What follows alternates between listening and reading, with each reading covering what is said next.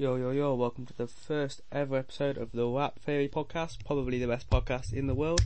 In this podcast, we're going to be talking about rap, grime, drill, hip hop, you name it, American, English, Irish, everything. not talking French, because the only French one is French the Kid and he's dead. But let's get into it, you know. Today, I'm just going to be starting it off nice and easily. I've got a list of about 100 artists, and I'm just going to be ranking them.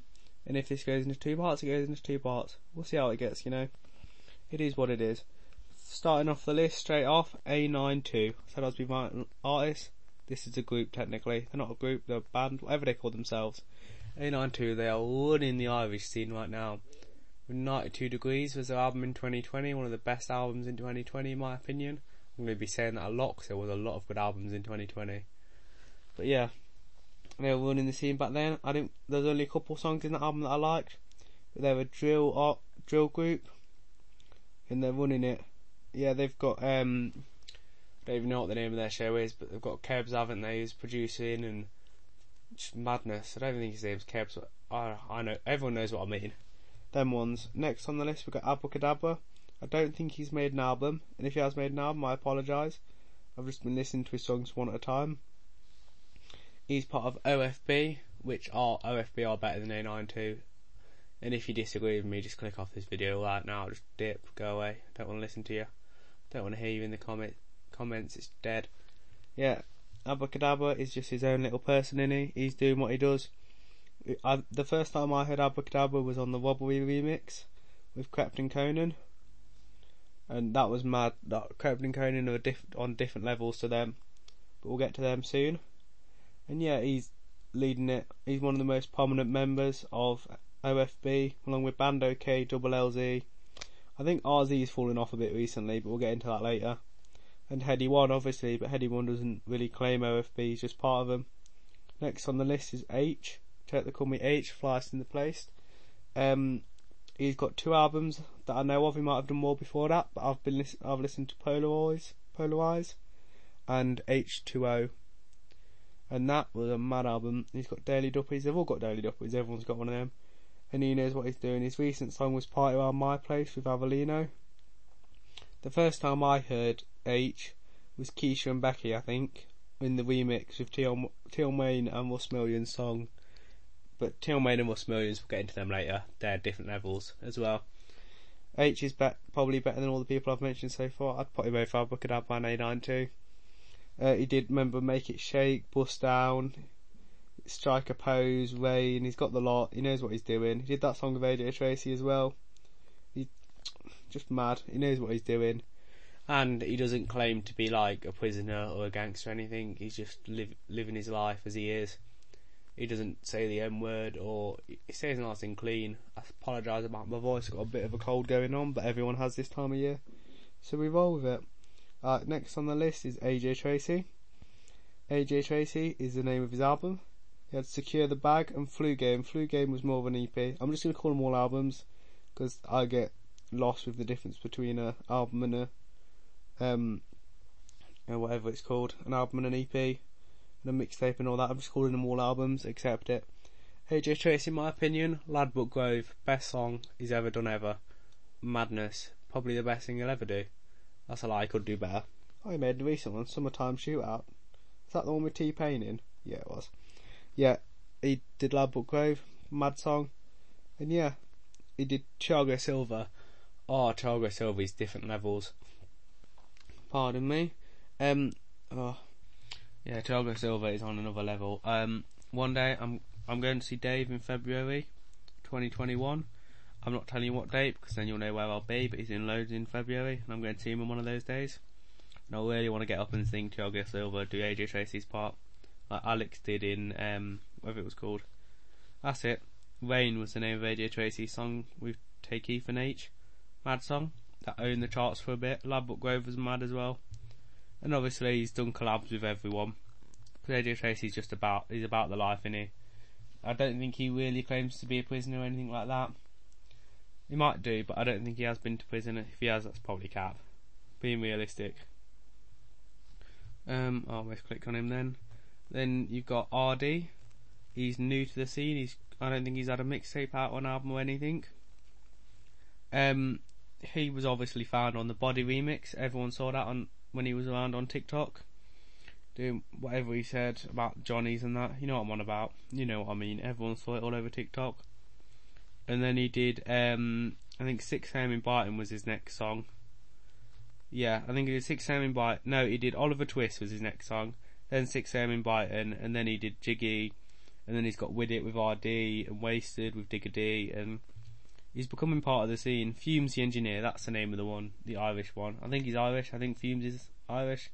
I see him with A92 quite a lot, so I don't know if they've just had a couple or I see the same one over and over again. I apologise if Fumez isn't Irish, but I think he's to do with them.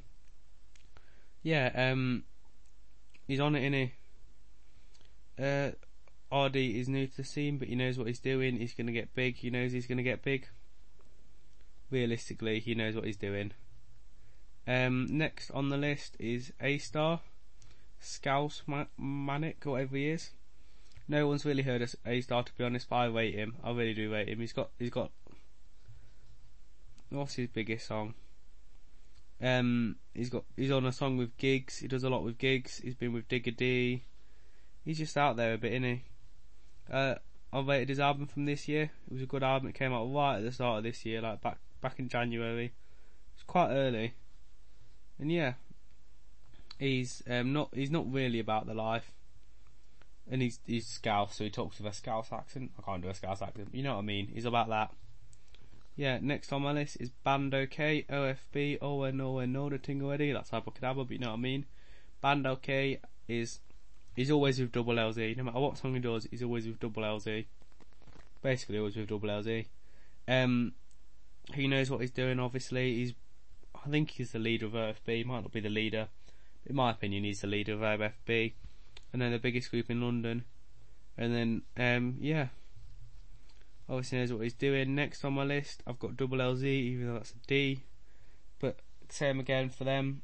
They're on top. They're leading the biggest group in the UK, biggest biggest rap group in the UK. I will get on some American artists in a minute, but it's just it's going at the moment. All UK based. They're leading the biggest group in the UK.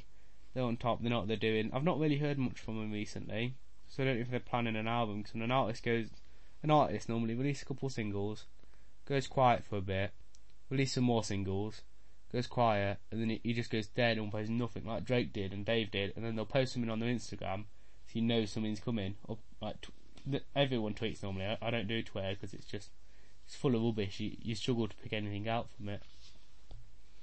And then they'll just they'll just like post an Instagram picture, and that's when you know it's coming. Like that's when you know an album's coming and then and then like you know two or three Instagram pictures afterwards, or like a week afterwards, you know they'll post the dates for it. Sometimes they post the features before they post the dates, like I think Giggs or Gets. One of them had like pictures of all the people that were going to be on his album before he um, released the album name and everything like that. I think he did that order, that's how I remember it. Blueface. Blueface knows what he's doing, obviously. They all know what they're doing, I have to say that. His most famous song was Tatiana. But you know what I mean? Thotiana, whatever it was. Um, yeah, he's done some songs with The Plug, he's been with J1, he's American, but his, his name's Blueface because of American Money. I don't know why everyone refers to American Money as Blueface, because I didn't think there was any. I might be wrong there, I'm, i might just be making it up, I'm pretty certain it's all green, unless it's to do with like the richest ones or something.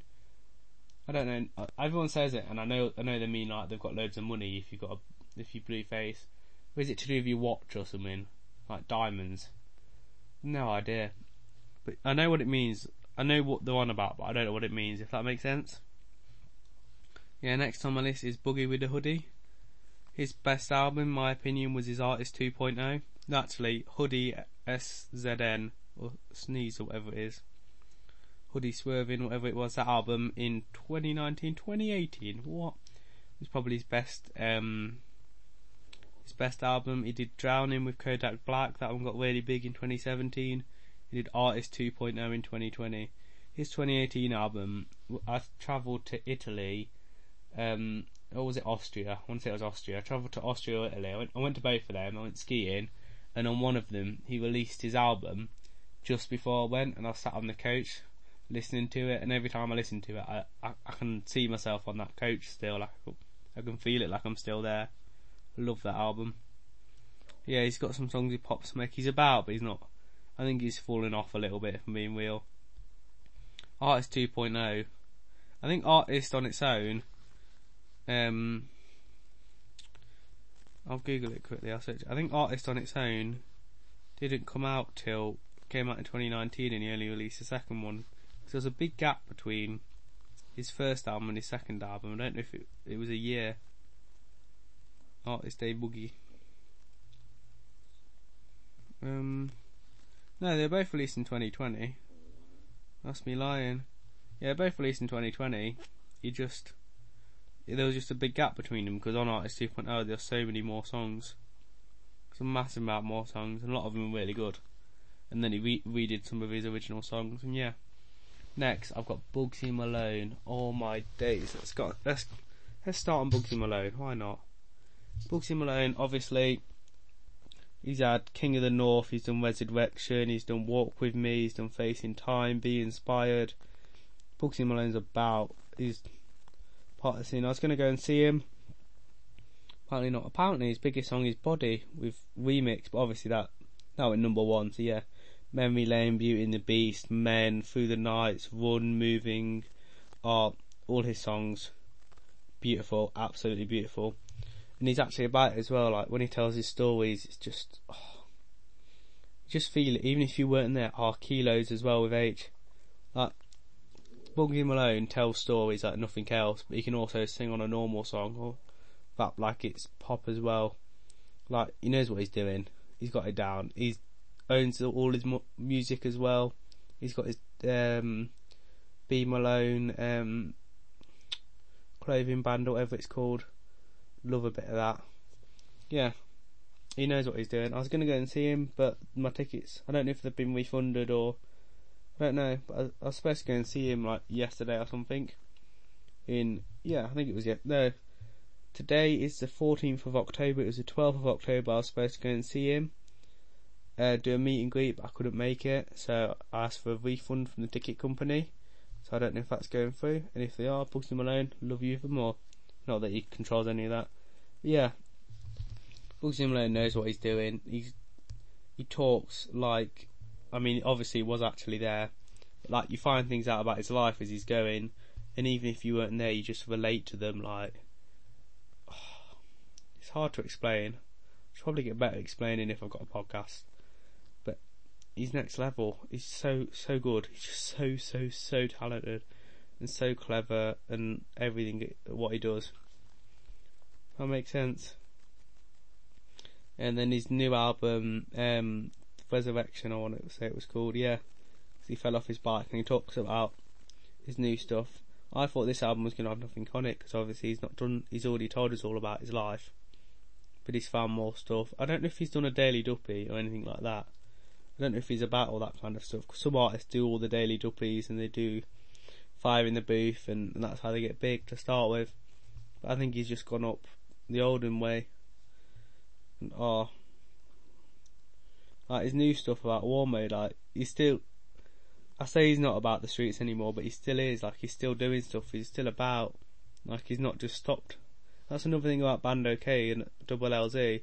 They're always still about. Like a lot of rappers once they get big, they stop going out in the streets, and that's respected of them. Like it's it's kind of part of the rap culture and grime, like UK grime culture, to not be a bad boy anymore. You get respected more if you like. Like Aitch and Dave and Stormzy, they're not out anymore. They're they're inside. They're just doing their business. They're not bothering with going out in the streets and dealing or running around with the chances of getting shot. Like they're trying to teach the youth that you don't need that to be big even though that's how they all started.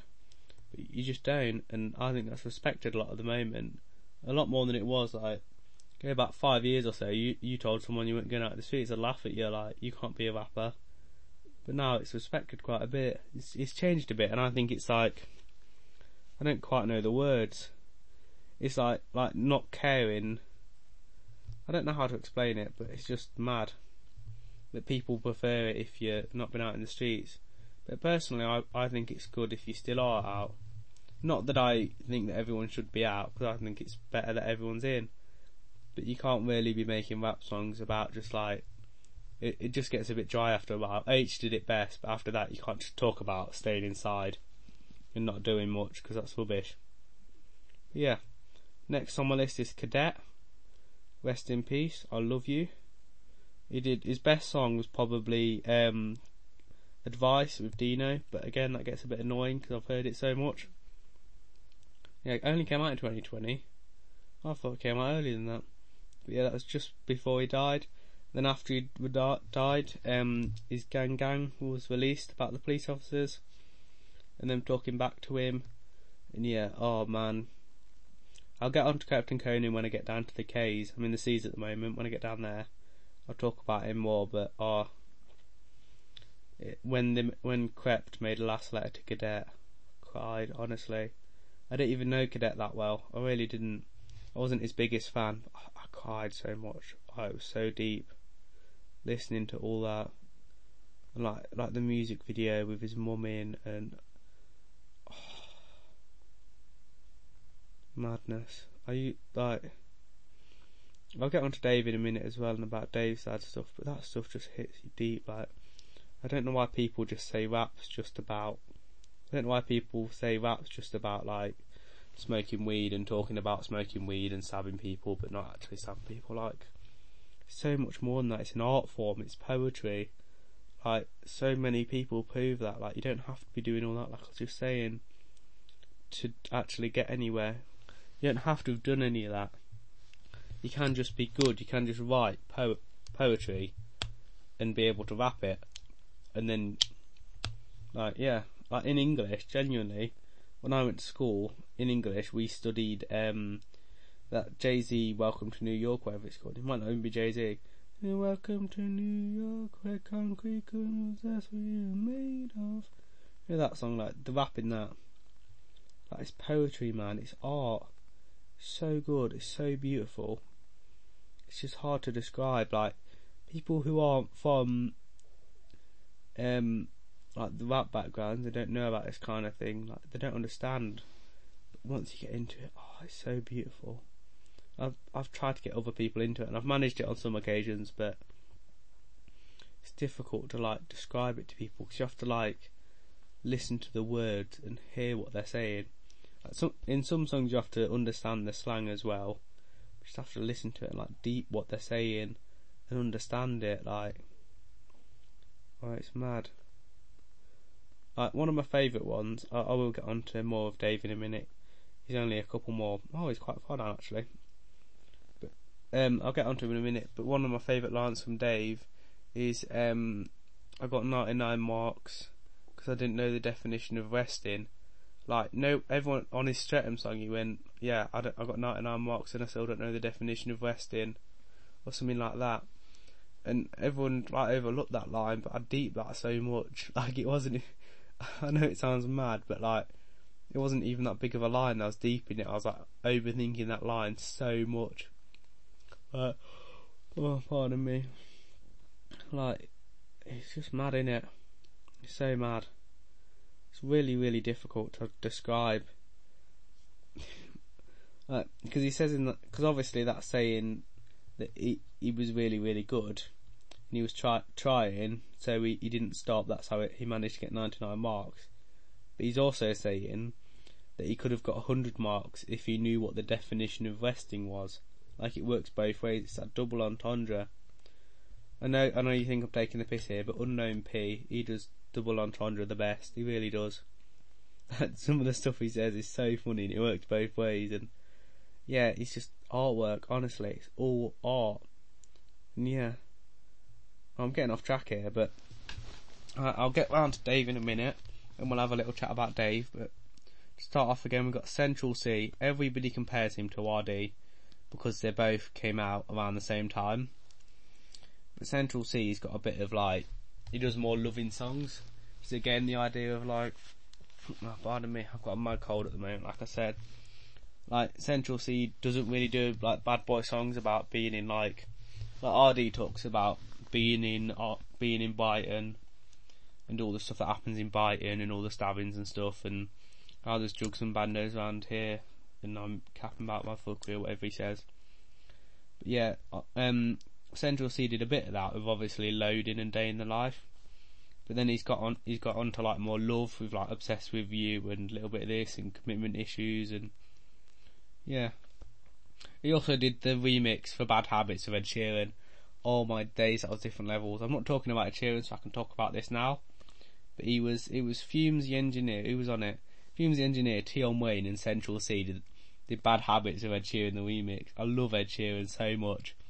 Like I don't normally love pop stars because they don't really do much. They're just like like they'll just sing and like sing like the same lyrics over and over again, but they've got some some singing talent and that's how they get big.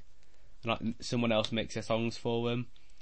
And yeah, and, and then and then like when people claim them out for it, they'll just pay like two hundred thousand pound to have a rapper feature on their song one time, so they look like to get more relevant. Like they just use the rap scene and the grime scene to kind of like get more views essentially, make the album bigger. They don't actually care about us. But Ed Sheeran, when he did, he did Take Me Back to London with Stormzy. Again, I think I'm gonna have to split this into two parts because I don't think I'm gonna get Stormzy in this one that's the S section. I'm gonna have to talk about Krept and Stormzy later. I'll probably get down to Dave and then stop and then do the rest of it in another go. I don't know. I'll see how it goes. See how I'm feeling, you know.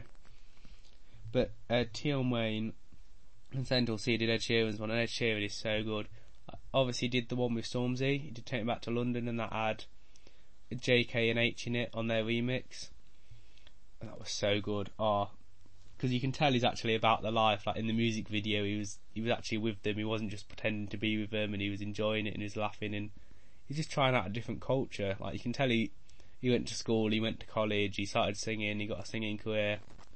He didn't go. Oh, he was homeless, wasn't he? Actually, yeah, he was homeless, but it wasn't about like it wasn't about like drug dealing or anything like that. It wasn't about the bandos and the trapping and all that. He he just started singing, and then he got big off singing with his X album, and then his Divide, and whatever whatever his new, and he did a feature album, and I want to say he's doing an Equals album or something like that now, but you know what I mean. Part of the maths, but he's he's actually part of it. Like you can see, he's actually there. He was with Storms. He was riding around in the Bentley on the field.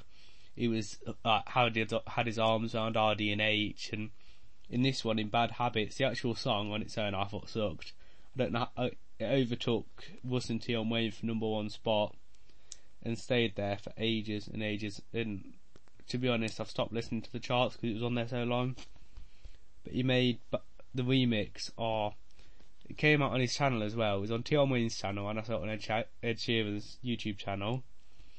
And it's so good because it's not just like again, it's not just like other people do, where he just gets a rapper on it to make it look more relevant, to get more views, to keep it number one.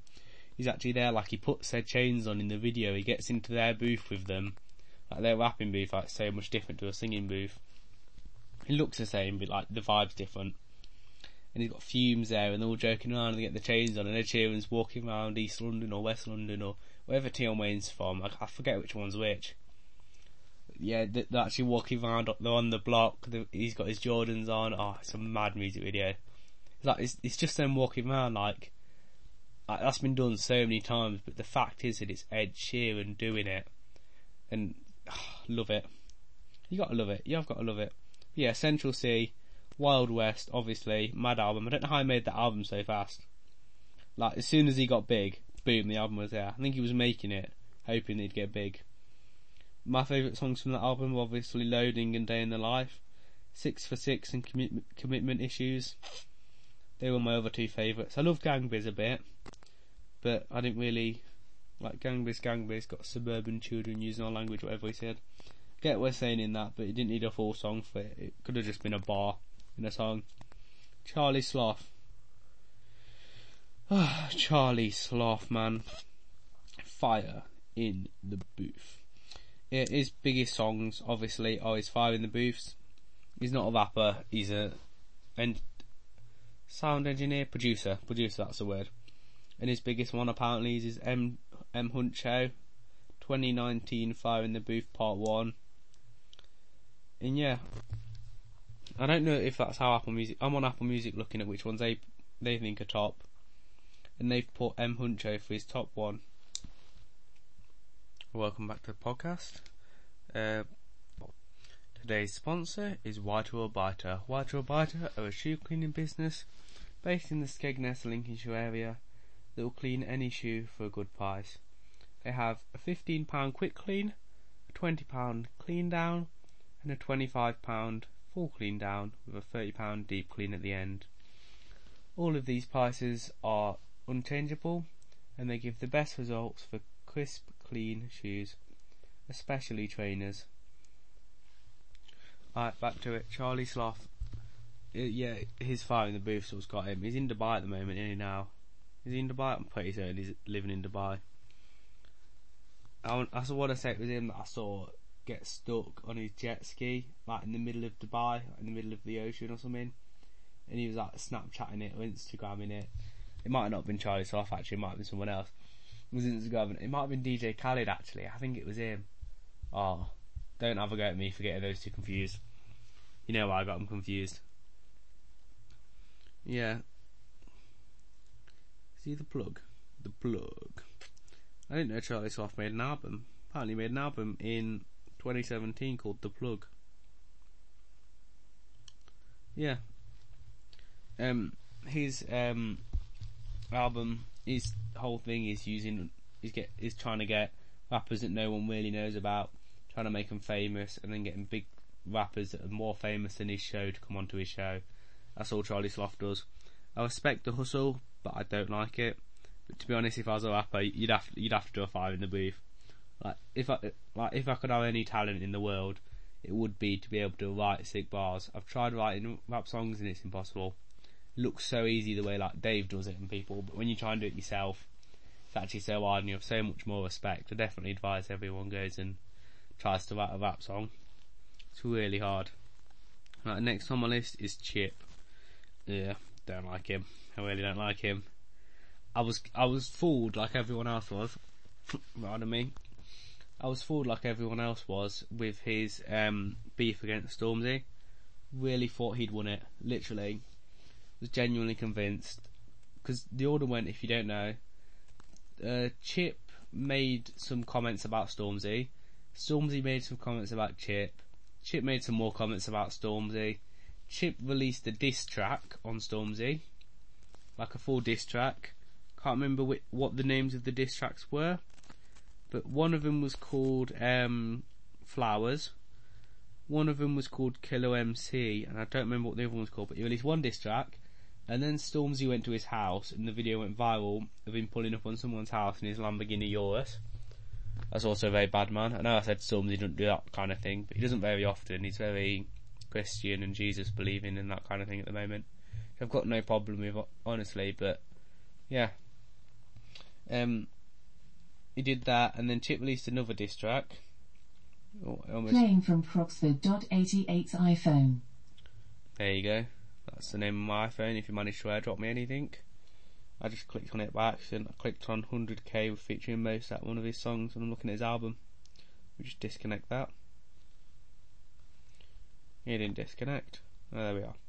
Not that it made a sound, but it disconnected. There we are. There's the sound. Yeah, um, Chip had me convinced that his um, album that he'd won the because he made two diss tracks, and then he made a third one randomly, like in the middle of nothing, out of nothing. I don't know why I made it. I didn't like the ad libs in the third one. The third one sucked, if I'm being honest. He did make some good points in all three of them, but not on. And Stormzy didn't reply. I don't know why Stormzy didn't reply. And then Stormzy went quiet for a bit, and then he did some features, and he said like, "I don't do beef, I do karma." When he was on someone else's album, on a feature, and then he came back again and released some more music. Oh, pardon me. Oh. And then Chip's just started having a go at Stormzy for everything he does. And that's made me, to start with, I thought Chip had won the beef, but now I'm realising that Chip's calling himself the crime scene saviour when he's not, there's nothing to be saved. There was no problem with Stormzy in the first place, like, what's he trying to do? So I don't like him much anymore. I don't get why he had to do that realistically. Because he didn't, he didn't achieve anything, if you get what I'm saying. I, I I get that you you want to make a diss track on him because he's dissed you, and that'll get you some views. But he he he took it personally. Like he was he was going deep into Stormzy like like Wiley could never. I, I'm not talking about Wiley; he's irrelevant. I'm not even going to bring him up, so don't worry about him. I'll bring up Stormzy later, obviously, and talk about the Wiley stuff with Stormzy, but we're not going to make. It, I don't think we're going to make it down to W. If I'm being realistic, this episode. Um, next on my list is Chunkz, and while I'm doing Chunkz, I might as well do Yung Filly. Yeah, man, it's your boy Yung Filly. Amen. Yeah. I got no singing talent. It's your boy Chunkz. That is their thing. I've only got one song by them saved, and that is Clean Up. Yeah, he doesn't really do much to be honest. Um, yeah, I love Chunkz and I love Filly, but music is not their thing, man. Chunkz has given up music. Filly doesn't really make it. He's got a drill song coming out soon. But yeah, I know I know Yung Filly is a Y and an F, but and I'm talking about him in the C section, but he's going with Chunkz, so just deal with it honestly. If you want to have a go at me, I'll beef you in the comment section. Um, yeah, Chunkz isn't doing music anymore, which I respect, because not that it was bad, that's not what I'm saying. I'm saying it's to do with his religion, and that's, he believes more in, I want to say it's, well, whatever, uh, I want to say it's Muslim is his belief. Oh, I don't know. I'll, I'll say Muslim. I think his belief is Muslim, and I respect that that's what he wants to believe, and that that can't have him spreading the hateful messages that his rap music does. So he now makes no money off any of his songs. It all goes to charity, or it goes to his and more. It just doesn't get any money at all. Or like remove the ads or something. I don't know what he's done. And yeah, he don't make any money off it. He doesn't feel it's profitable. And yeah, I, I respect that massively. Chunkz and Filly, by far the best thing they did was um, Does the Shoe Fit with season 5 coming out on Sunday, I think, the first episode. They they have done madness for that Foot Asylum YouTube channel. Like they're they're YouTubers by heart. They did a bit for Beta Squad, but Beta Squad's kind of fallen off now. And Foot Asylum, they do everything for Foot Asylum. Uh, Chunkz has got a deal with Lynx as well, the spray company. Pardon me. One second. Now we're going back. Yeah, Chunkz has got a deal with Lynx, making blazing money. So does Aitch actually. I should, probably should have mentioned that. Aitch has also got one, along with Filly, and I want to say Calfreezy. And Anthony Joshua. No, not Filly. Chunkz, Aitch, Anthony Joshua, and Calfreezy. CCAA, or AACC, or AC, however you want to do it. That's what the names begin with. But yeah, both of them, Filly and Chunkz, goated in the YouTube scene. No one is matching them. The Sidemen could never. No, I'm joking the side sidemen are on a different levels. I'll talk about all that stuff in another episode if people want to listen to it. Not that anyone's going to listen to this in the first place, but yeah, I'll, I could talk about the Sidemen and all the YouTube scene in another episode, and I'll get into that in another episode, and then I'll definitely talk about Chunkz and Filly and all of that. And I could do celebrities as an episode, to be honest, but yeah, D Block Europe. Honestly, don't rate them. I really don't. I think you. I think some of their songs in um, the Blueprints us versus them, or the Blueprint us versus them, or whatever they called the album. Some of the songs were alright, but it was two, 29 songs long. It was an hour and a half long. Like, I just don't have time for that. It's not Kanye West. U- UFO, Ferrari, Ferrari Horse, and Destiny were probably the best songs off that album. Besides that, I don't rate him that much. I really don't. I think Kitchen Kings actually and Home Pussy they were good songs. And New Dior in Dig That, but I'll get on to Dig That in a minute. Will I get on to Dig That? Um, no, I won't. I'm going to finish on Dave for this episode because this is getting quite long. Just do D Block Your work, and then DaBaby, and then straight on to Dave. Yeah, but now back onto D Block Europe. I just don't rate them. I really don't. I think they've got good artistry skills, obviously. I don't rate their like auto tune vibe. I like some auto tune, like I like Lil, what Lil Baby does and things like that. I just don't rate them. I really don't. Oh, pardon me. They're not my kind of thing. Right, next is DaBaby. Obviously, he had that incident um, with the B. Oh, where did he do it? The concert where he talked about AIDS and LGBTQ and stuff like that and he he said it wrong. I, I didn't understand the full thing. I didn't understand what had gone on, to be honest. I just heard about it and I I listened to it, but I didn't understand it, so I can't really comment on it. and that kind of ruined his career a bit. But he's not talked about it in any of his songs. Obviously, did blame it on the blame it on baby was his big one. Again, he's he's American, but he's only come up recently. I've only heard of him recently. Oh, he's it's a new one called Lonely. Came out on the 9th of September. That's not new, but I'll listen to it anyway. I might have heard it already, to be honest, because I recognised the album cover for it. Yeah, his biggest song was Rockstar, obviously. I think that's what set him off, to be honest. That Rockstar song, like brand new, Lam- brand new Lamborghini Ethercop car, all that kind of stuff was that was a mad album, a mad song even. And then that was part of his Blame It on Baby album. It released in 2020. I want to say it was in 2020. Yeah, I already said it was in 2020. I know it was. He's quite new to the scene. He's got all the jewelry, everything. He's proper. He's an American artist. You can just tell with all his Rolexes and his diamonds and his chains and how he dresses and everything about him. Did he do? I want to say he made um, baby. No, I'm thinking of Lil Baby. Never mind. I'll get on to Lil Baby probably next episode because this is getting a bit long. But yeah, DaBaby is goated. He knows what he's doing. He's got everything set. He's lovely. He's lovely. He's a lovely little person. I like chunks. And yeah.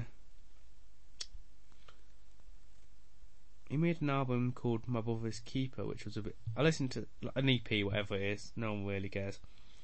Um, about which was about his brother and dying. I didn't really understand what happened to his brother, but something has happened, or his family's happened. Something, something's happened in his family. I didn't really understand it, but like I didn't, I didn't understand that EP. I thought it was a bit weird. I still rate him quite highly. He's good. I don't rate what he said, obviously, but as an artist, he's good. Dave, last one I'll talk about is for this episode. But if you want to click away now and not listen to Dave, feel free because Dave is my favourite artist of all time, ever. Oh, and I'm gonna have to take a nice seat to talk about Dave because Jesus, where do I begin? Hmm. Start with his albums. Um, oldest first. Right, we're gonna go in order of his albums, and I'll stop in between the albums. He did Six Paths which is the first one we're going to talk about. Then Game Over, then we'll do Tequila, 100 M's, Hangman, Paper Cuts as singles. Psychodrama, he did Titanium, Titanium and Mercury as an EP of two songs called Titanium and then Mercury. And his last album was We're All Alone in This Together. I have tickets to go and see him in February, which I've mentioned re- already. And yeah, he's he is my favourite artist of all time. We'll start with Six Paths. Right, this album was based on his life and how he has six different choices he can make. He could be, I can't, I'm not going to list six, but he could be doing accounting because he wanted to go to uni and his mum wanted him to study it. He wanted to be a rapper and like do all that. He could have been a drill artist and like not a drill artist. He could have been out selling selling drugs. He could have been in prison. Was his other one? He could have been a snitch and like snitch on all the people he already knew that had done it. I don't know what the la- a footballer. He could have been a footballer as well. There is Six Paths, and the album is called Six Paths. First song is called Six Paths, and that's what it's about, obviously. And then Picture Me, Bag of Shoulder Outsides, that is also about his Six Paths. And this album set him off, literally. I, he, I think before this he did a Black Boss, Black Box Cipher. I can't remember if he did his Fire in the Booth before this or not. Or afterwards. But this album was mad. Those two songs were about that. Panic Attack was about knife crime in London and everything that's going on in his life, and that was a deep song, man. Still to this day, I, I hear it and it gives me goosebumps. It's such a good song. Like, it's unbelievable. I can't, I can't tell you how good of a song that is. It's hard to explain. It's such a good song. It's so beautiful. It's perfect. Everything like rhymes. It fits. It flows. It's following the beat and then when the beat ends and he keeps talking, he talks about his brother because his brothers went to jail. Both of them have been to jail. One of them's still in jail, I think. Maybe they're both in jail still. One of them's in there for life, and it's oh, I love it so much. I don't I don't know how to explain it. It's such a good song. it's just so deep, and it's quite a long song as well. I want to say it goes on for five minutes and twenty-seven seconds, but it, it literally talks about his life and what he could do, and and I relate to it so much. Even though I've never really been to London, like the closest I've got to London is Twickenham, the rugby stadium, in the English rugby stadium. But I relate to it so much, and like everything he can do, and like he uses so many metaphors, and like oh, it's just beautiful, and about his mum and uh, how his mum grew up, and how he is, and about about how he's got to keep his pride, and it's so much for this five minute song. He talks about so much, so many different subjects, but they all fit together and flow perfectly, and that made me fall in love with Dave. That song alone would make him my favourite artist of all time. So beautiful. Breathe. I'm not talking about that song. Wanna know. Dem man wanna send for me. Envy and jealousy. Obviously, that song was just was just like a single. It's something that could chart. Maybe I think it did chart. I don't know if it charted. I think when it's got a star next to it, that means it's charted. Oh, oh, pardon me. Right, being back with Dave. He had uh, obviously Drake. I don't quite remember where I left. I've been gone a couple of minutes now, but obviously you're just hearing it in one go. With Dave, I had he had Drake join his Wanna Know, and having Drake feature on a song, even if it's just a remix, has launched his career. That is it. He's made it in life. Oh, pardon me. And then he had, um, obviously that song. Dave Drake did most of the work. To be honest, he did. Drake did all the verses. They were done by Dave originally, and the chorus was done by Dave. And then it was a verse by Dave, chorus by Dave, and then another verse, and it ended it there. It was verse, chorus, verse, chorus, verse, and then half a chorus, and it ended. And that was all done by Dave in the original one. But in this one, it's got Drake on the verse, Dave doing all the choruses, and Drake doing all the verses, but the last verse, which is done by Dave. That was really hard to say. The verses were done by Drake, the chorus was done by Dave. Yeah. Dave and Drake get me confused. And then his last last on the uh, it was an EP. It says EP. It says Six Paths EP in front of me. I don't know. I've been calling it an album.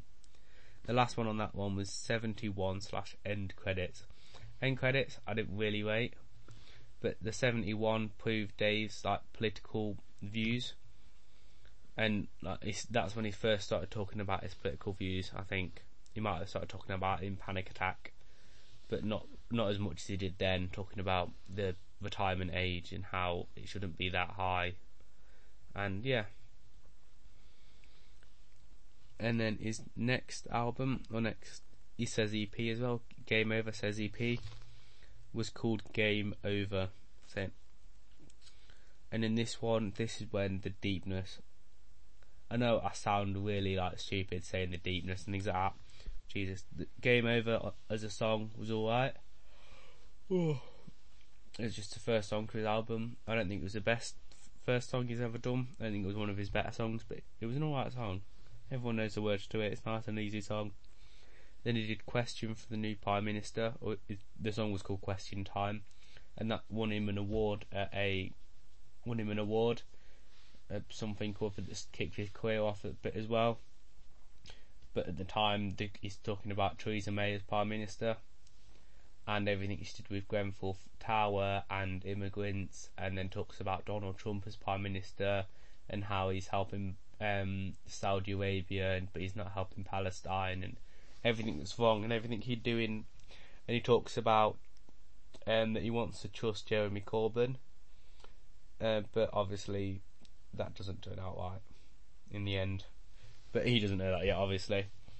So yeah, it, it was a good song. I thought that's when he he properly gets into politics and talks about all the politics. And like when I first heard that, I was in 2017. I was in like I'm not gonna say where I was, but I was in secondary school. I was quite low down, and he um not low low down. I I didn't really I didn't really look at politics as much back then, and I had to Google what he was on about, and that he got me into politics basically and now I I can debate it until the roof falls off, and I can talk about either side of it, and I can do devil's advocate and everything. Literally, we're debating master these days, all because Dave started off. Attitude and calling me out, they were they were quite similar to Wanna Know. I want to say they were kind of like just singles that you can play like at a party with a speaker on, or you can just sit and dance along to. They were just like their own separate thing, you know. And then you'd How I Met My Ex. Uh, I'm going to tie this one into my 19th birthday. As I do know, I do How I Met My Ex as its own thing. That song has got me through so many breakups and helped me fall in love with so many people. It's such a deep song. I know you think this is stupid. I know I know you're listening to this thinking I'm sounding stupid. But honestly, the way he talks about this girl, like I can picture it in my head, and I've pictured her in so many different ways. He doesn't, even, he doesn't even describe her. Like he does a little bit, but not much. And I, I can just, I just know what she looks like. Oh, even if that's not what she really looks like. That's what she looks like in my head. Like, like the way he describes her. Like you got, you got to tell a girl she's beautiful until she sees it, believes it more than physically, mentally. Like, it's just, it's so good. You know, I know, it, and obviously knows what he's on about. It's just so good and so artistic and beautiful and bliss, and he just talks about love like it's Michelangelo or I don't know artists, like it's someone painting a painting, or it's um some poet, some laureate or something writing a poem, or Shakespeare talks about love like it's something else, and he's just a rapper from the ends from Streatham in London. His mum's was on minimum wage and his brothers go to prison, and he talks about love like this. Like you got to put it in levels. Like Shakespeare had I mean, at his peak, had all the resources he could want. He had so so much stuff for him. I don't I don't know if he did. I can't I can't guarantee this, but I imagine he did. He had everything he wanted. He could have done anything. But Dave had nothing. He's writing on a bit of paper and a pen from like the corner shop, and he's talking like this. Like, actually, I don't know if he's I don't know if it's like that because obviously he did a Drake feature before this. So, but the way he talks about it is just so baffling. Like, it's just so hard to explain. You have to listen to the song and hear it. It's like trying to describe colours to a blind person. You just can't do it unless you see them. It's so hard to explain.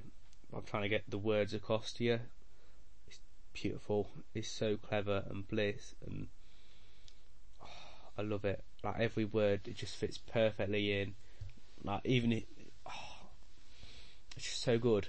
It helped me through so many breakups. Like the way it ends as well because it's it's like a story. Like you follow the story of his relationship with this girl, and like how it's different from others, and how he thinks it's going to work, and you start to believe that it's going to work as well, and then suddenly it stops working, and you can like you don't see it coming, but you can understand why it stopped, and you see it from his point of view, and then he he's he's not like trying to voice the girl, and he can understand what he's done wrong, and it's beautiful. It's so beautiful.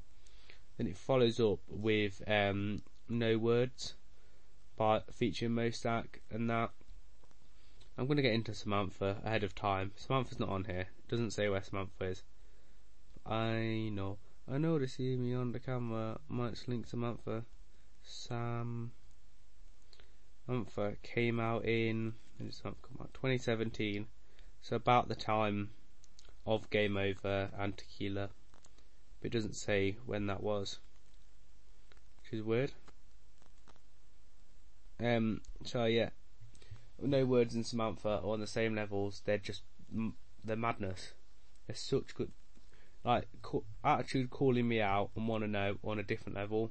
This is another level of pop song. Like Samantha has been the tune for my for waking up for as long as I can remember, and it's been my favourite.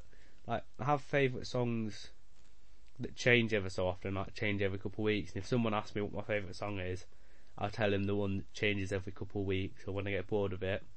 Like my favourite song at the moment is Greece by D- Drake and DJ Khaled. But I need to talk about Drake as well. I'll, I'll finish Dave and I'll do him next episode. You'll have to listen to a part two for all of them. Um, but like the my favourite song over over all ever is Samantha such a good song. It's not even it's not like artistic work, but it's just so good. It's just such a good song. It's not anything special. It's not like he's rapping really fast. He's got really good words. It's not like metaphors he uses or similes or anything like that. It's, it, it's hard. It's just such a good song to me. I don't know why it is, but it it might have just been like something it reminds me of, or I just listen to it everywhere, and it just reminds me of so much at once. And beautiful song. Same with no words, but less so. But same kind of thing. And the last song I did on that on that EP was my 19th birthday. Don't want to spoil it to you, but he, he spent it in a hospital. Um, and it's about it's, it's similar to Panic Attack, but a, a lot slower. It's about his um, about um, losing his brothers because he says his brothers were like his best mates and like his friends, and how they obviously and how they obviously ended up in prison and how that affected him. And then he starts talking about girls, and obviously after hearing how I met my ex, he, he starts talking about trying to find new girls and trying to like live his life. And then he starts to talk about fame as well and how fame has affected him, and it's just so good. Um, and obviously does a bit of like banging as well, but it's just it's like down to the bone. It's core, it's gritty, it's nitty, but it's so artistic. Everything rhymes, everything flows. It's such a perfect song. That's why Dave is the best artist on the planet, man. I can't describe how good he is. He's the best, best, best, best artist to ever exist and will ever exist. Like Michael Jordan in basketball is what he is in this. Michael Jordan is a different subject. I will talk about shoes probably in the same episode I talk about celebrities as a separate episode. I'll put that in my notes. But uh, Dave is just the best.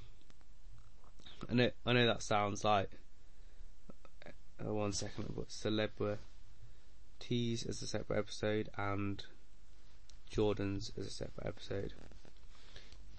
Dave is just art. Oh, he's beautiful. He knows what he's doing. He's got everything down to a T. And like you can like in that song, he talks about his mum and how he's giving all his money to his mum and how he doesn't want to help, and like how how it affects him, like deep inside. And mad. He does the same with Hangman, which is a 2018 song. We're quite early in 2018. But yeah, that's not as good.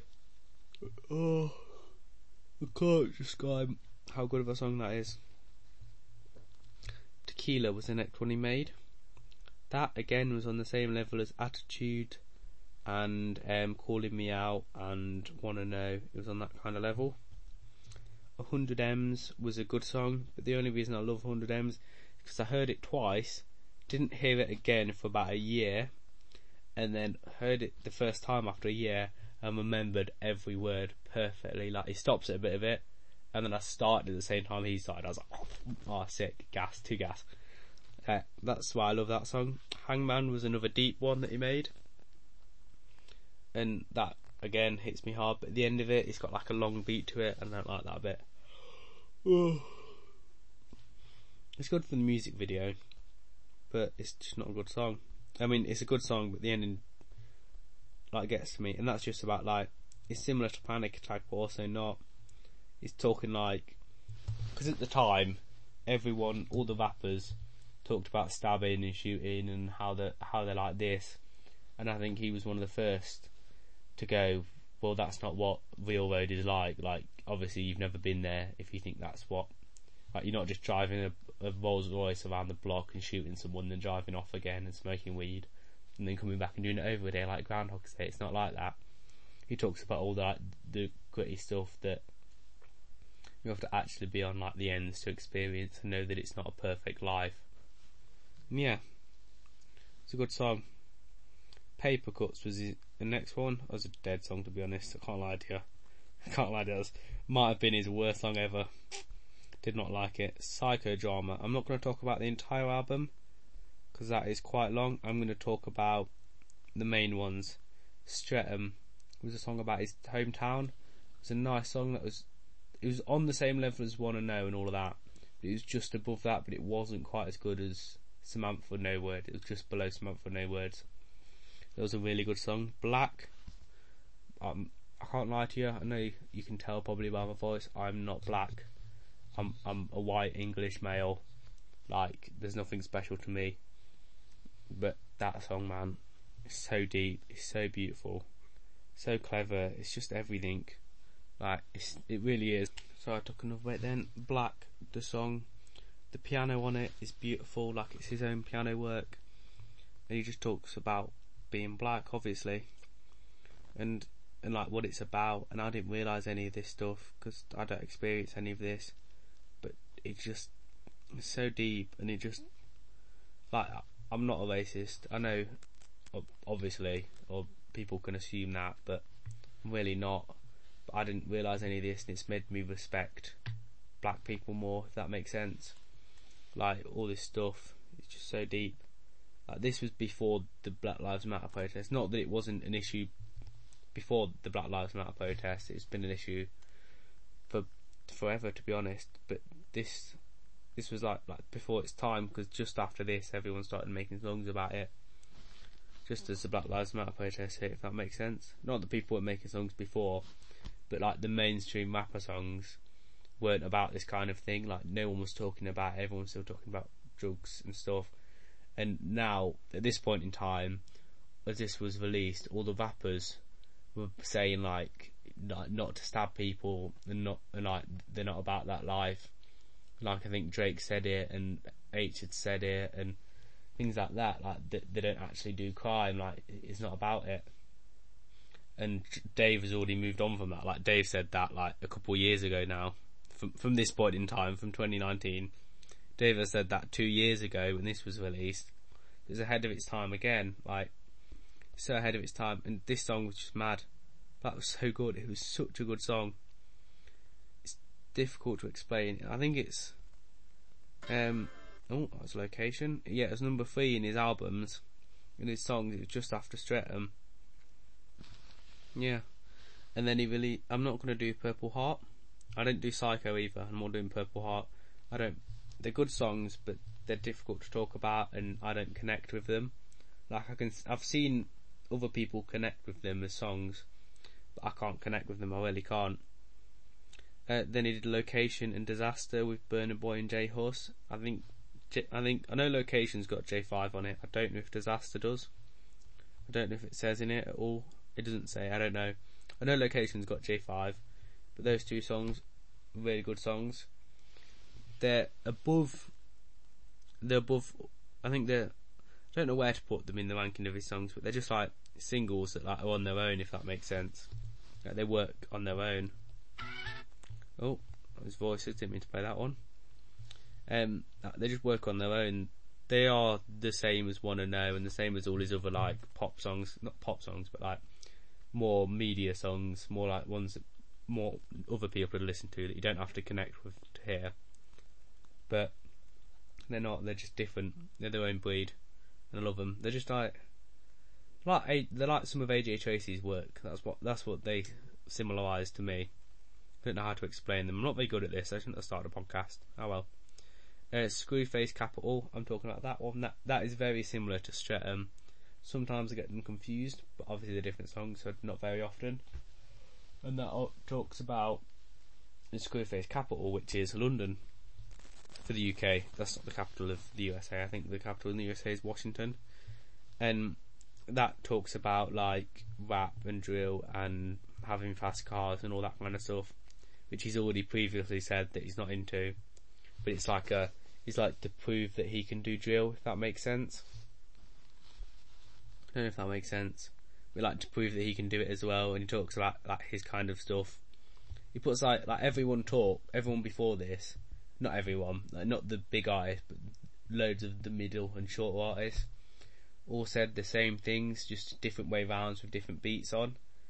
Like, talk about like I'm in the field like, like said I'm in the field like Paul Pogba, I'm in the field like, like some rap, I'm in the field like some football player, like saying them about, and he he says it, but he says it with a different thing, like as everyone was talking about making a million pound or making a thousand pound in like a minute, he he wasn't talking about that. He was talking about how much taxes he has to pay, and which is like obviously equates to the money, but he's he's thinking about it differently. If you get what I'm saying, like he's on a he's on a different level. I'm not going to do environment because again I didn't really connect with that one. That wasn't my kind of thing.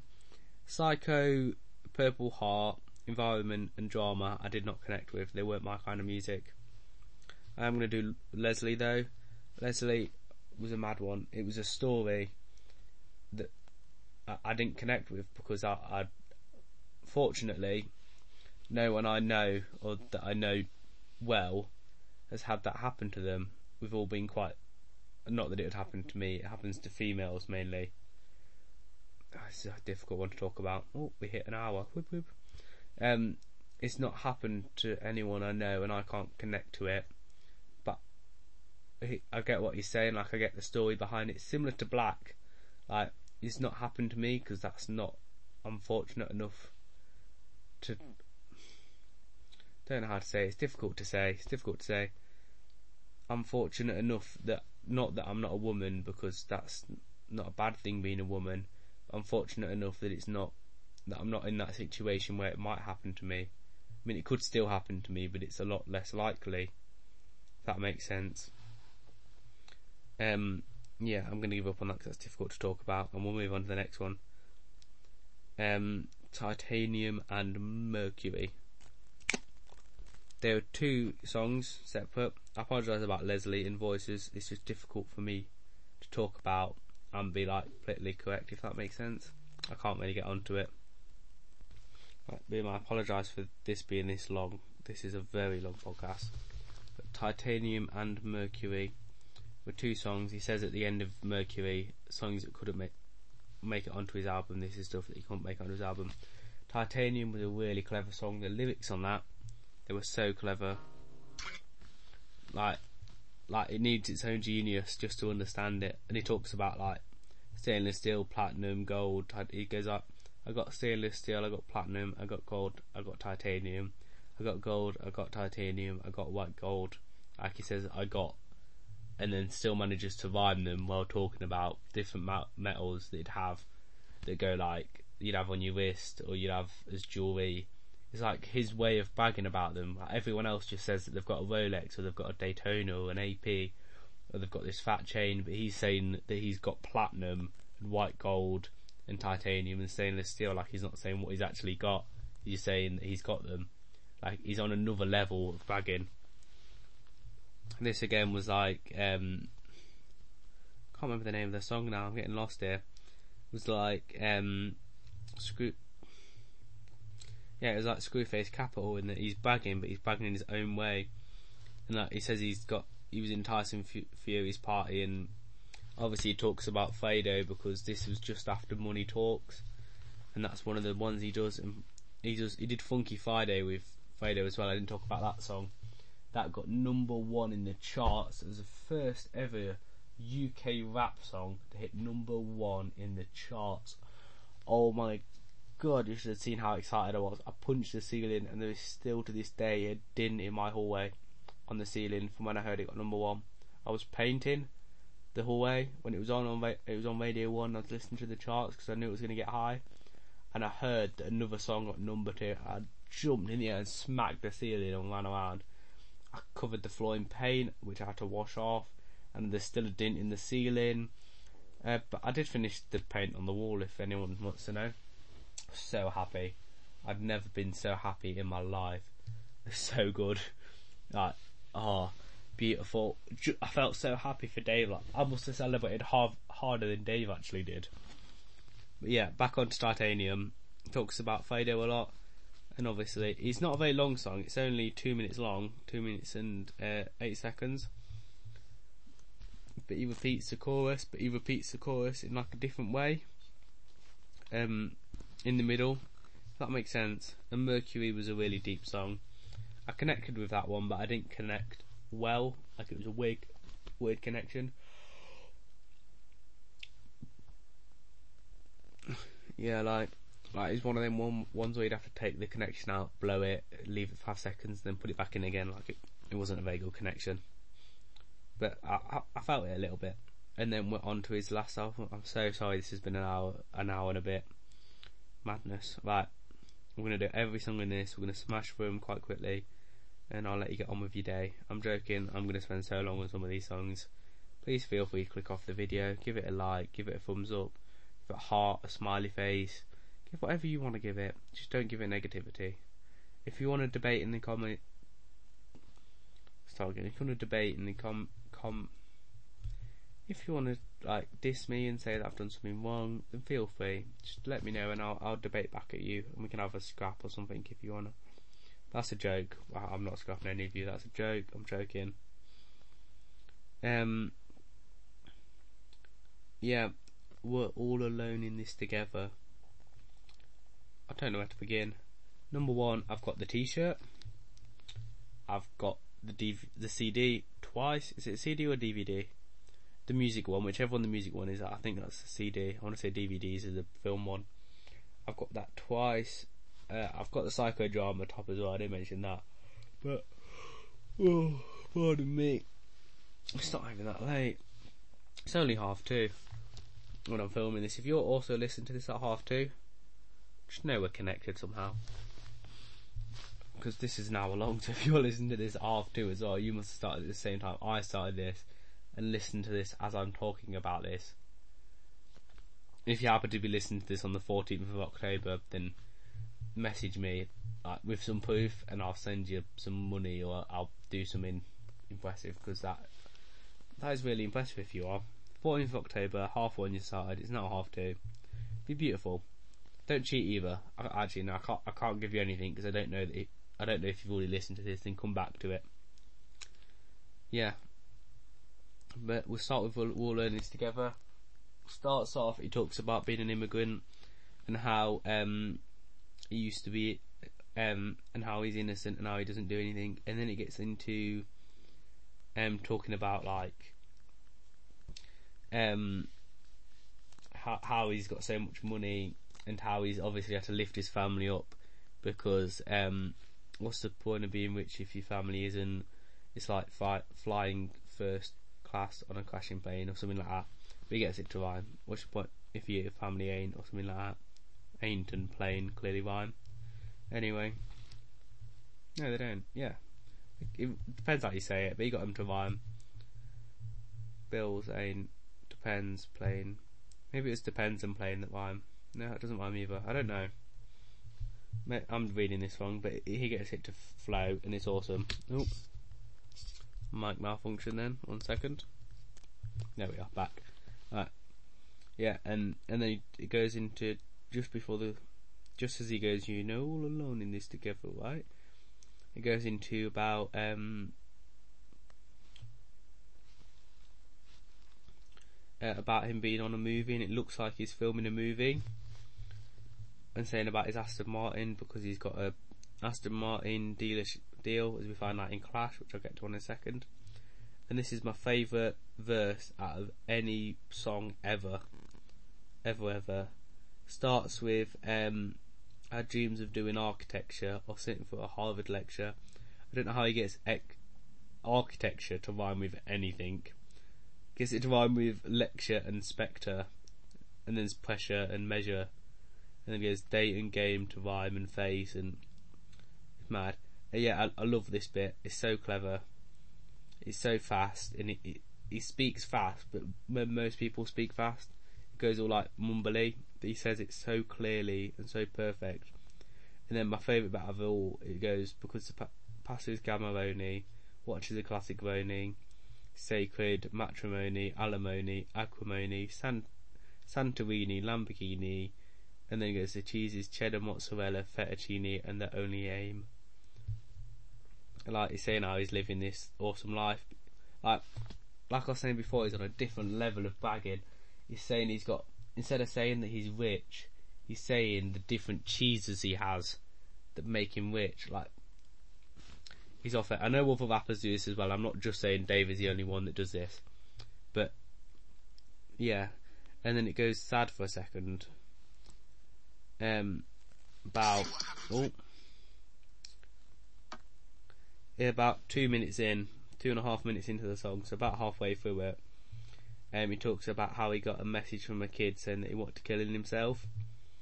The kid wanted to kill himself, and then he says me and him got more in common, then he also wants to kill himself, and he goes deep and like I wasn't in that situation he was in with the two bedroom flat with seven people living like having share beds with his mum, and um, when he was only little and and everything like that. But um, yeah, like I don't I've never been there. I, I relate to it so much. Like I said, hard to explain unless you actually got to find someone, find an artist. And I respect if you've done it. If you man- if you've managed to find an artist, I don't care if it's in rock or anything else. I, I love that it's in rap. I hope you listen to it because it's in rap. Otherwise, you've just wasted an hour and ten minutes of your life. Now you've wasted an hour and ten minutes of your life.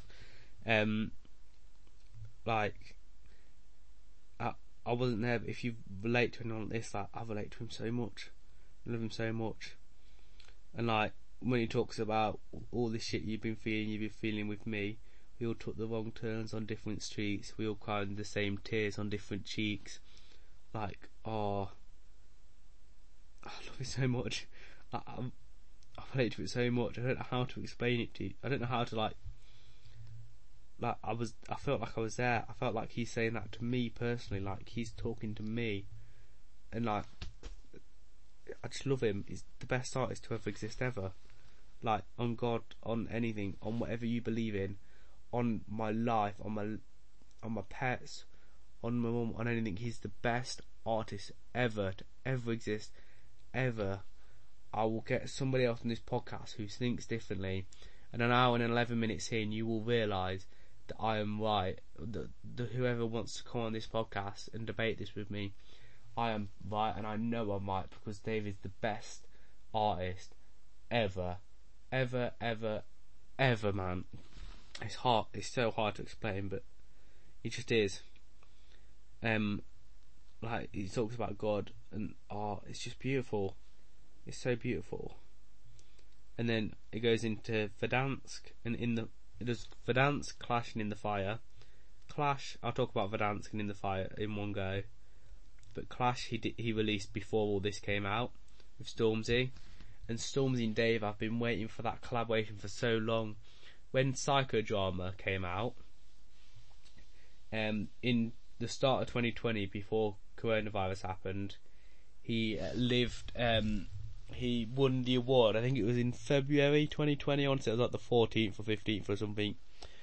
quite early. It was when COVID was a thing, but it wasn't really a thing. Like it was on the news, but it wasn't lockdown worthy. Like no one else had locked down. I am actually separate now. I'm I'm so sorry. This is so long.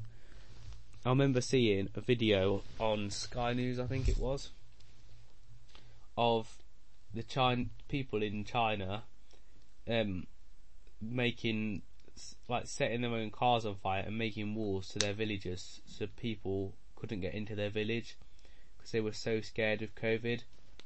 And like that was on that was like back in like January. I'm talking like way before because if you live in the UK, you had a lockdown in March. I don't know how everyone else did it. Some countries towards the east of the map were before, but most countries were just after that or about around, around that time. But that's when I knew it was big when people were setting their cars on fire and pointing report, pointing guns at reporters to get tell them to get away. And yeah, and I remember and I remember seeing a couple of nights later a video of a dude who set off from set off from China and managed to drive all the way to France before he was stopped and said this is how fast COVID can travel. Like and like he stopped off in like markets and stuff. He could have spread it. He could have been the one that spread it, to be honest. But I remember seeing that video. I can't. It might have not been on Sky. That might have been line. It might be on BBC or ITV or something. But it was on YouTube. I remember watching it. Like anyway, back back to my story. When Dave met Stormzy and Lewis Capaldi at the Brits, they did an interview for MTV. It's gone viral. It did go viral.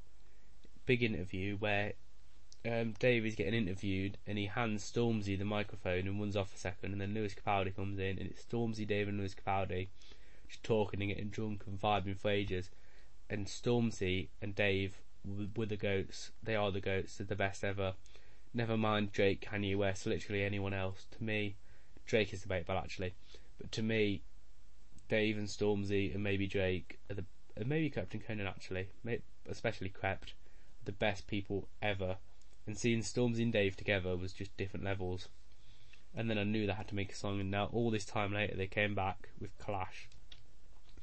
So exciting! I remember seeing the trailer and jumping up, getting excited.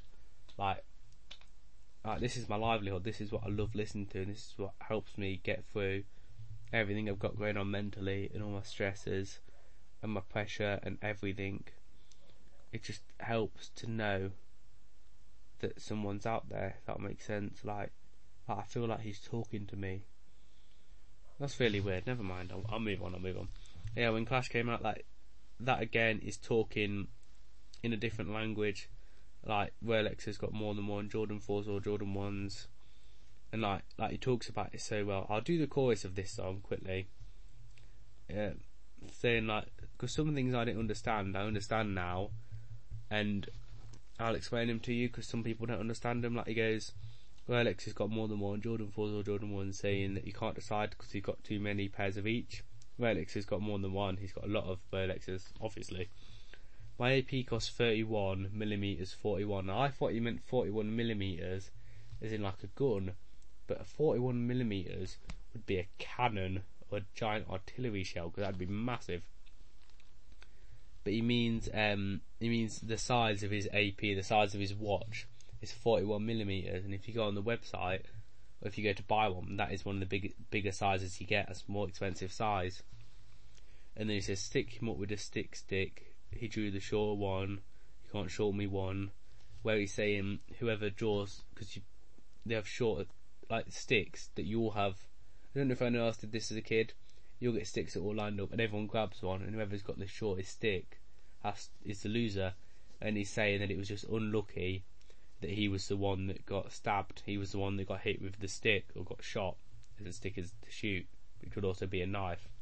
Said he's sticking sticking him up with a stick, which is to put the gun up to him. And it just happens that he drew the shorter stick, saying that he's he's the unlucky one that got robbed. Like, and then he says, um, in the club with the shortest one, light, lightest one, Jorja one. One is obviously the Vine word in that on My Mind, Jorja One. Jorja Smith has got a song called On My Mind, and she fits the description of uh, Lighty and the shortest one that looking for the the type of girl that he's after. And he goes, Crocodile bag, I bought a one, vegan thing, I a one. Because on, I want to say it's Versace, but it might not be Versace, it might be Louis Vuitton or something like that. They've got a bag that is made of crocodile skin and diamonds. And it was, it's like a very popular bag, and he's saying that, um, he bought the bag for a girl, and he's saying that that he's saying like the girl doesn't put the work in. He's saying whoever he bought it for doesn't want to put the work work in to have the bag, saying that she's a vegan. She won't she won't have the bag. She won't get the go out and get the bag herself. Um, but he's saying he, he he will do it and he will go out and get the money to get the bag, like get the bag as in this actual bag and get a bag as in slang term for money. And they're saying Freaks have got more than one. If Daddy and Daughter one, Tory putting in Labour, so Jeremy Corbyn one.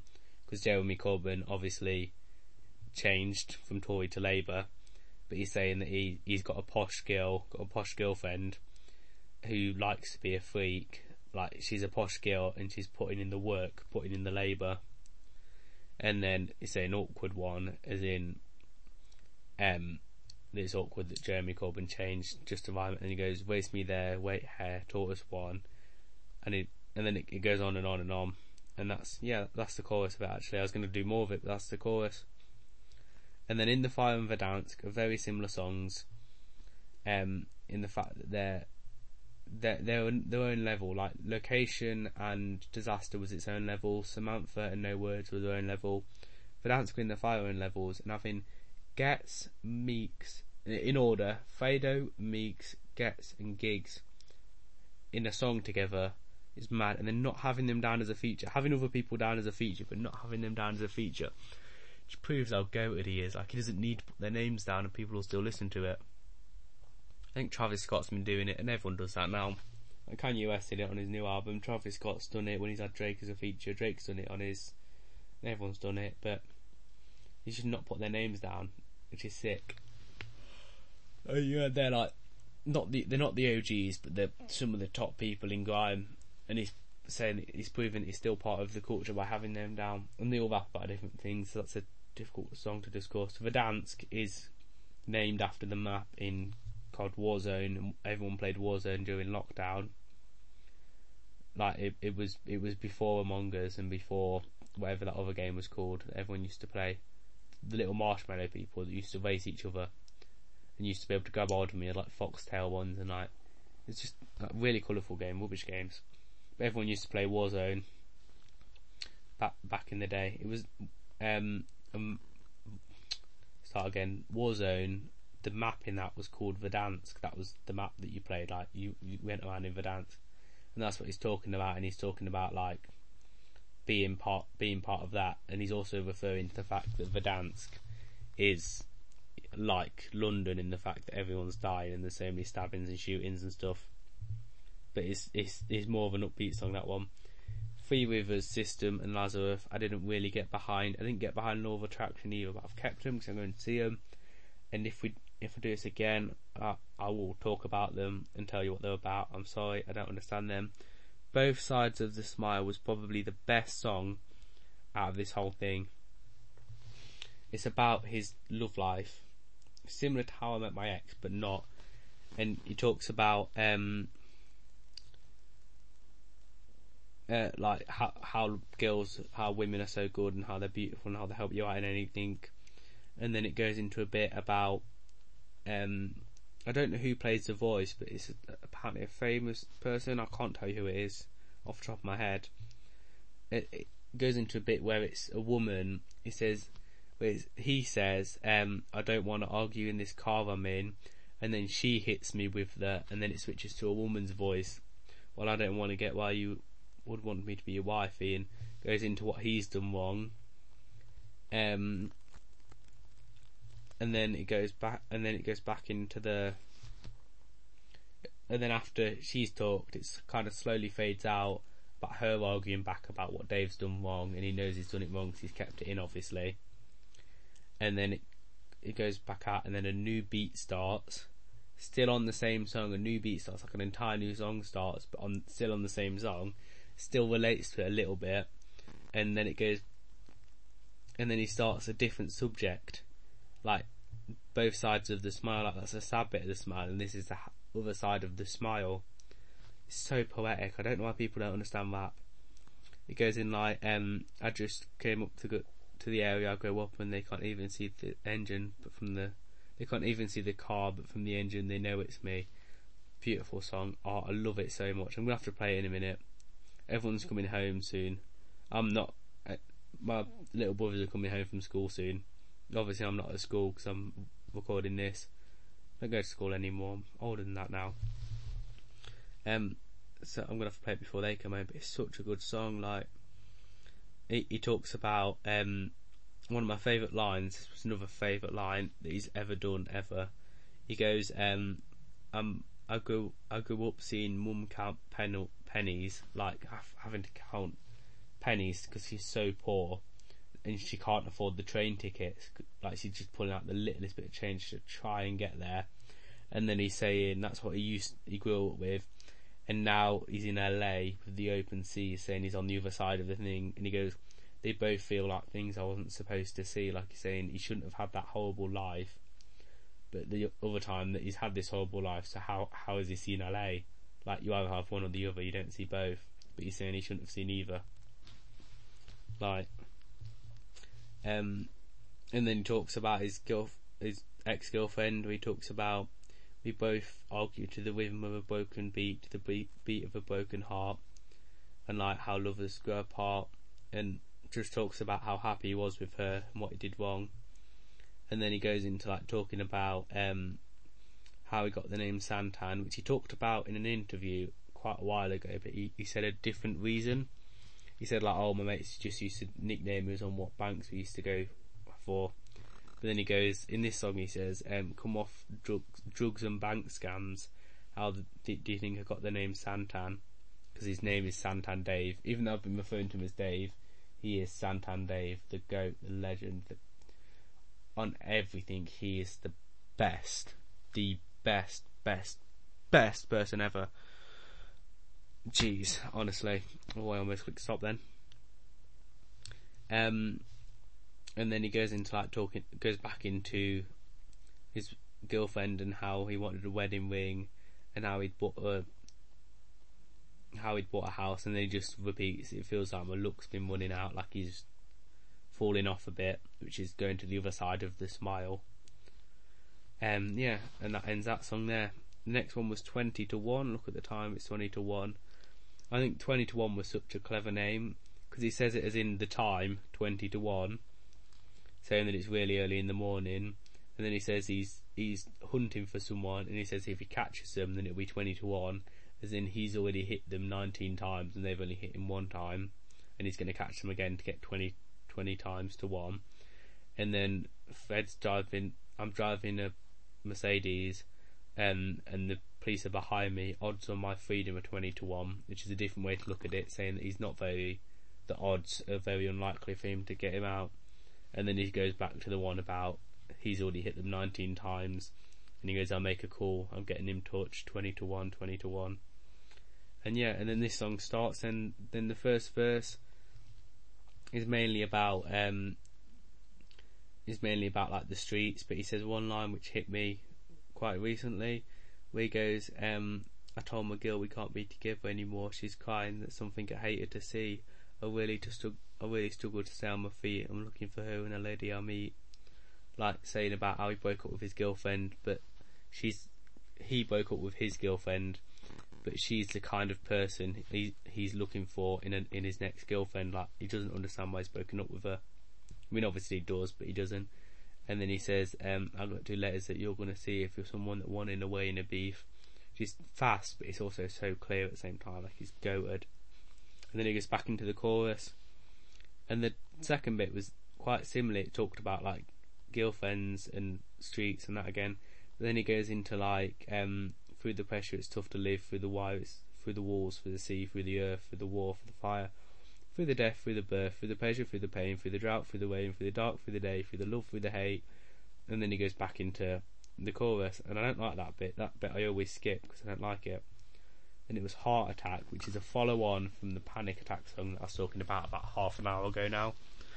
So sorry if you still listen to this. Realistically, just go away. I just like talking to myself.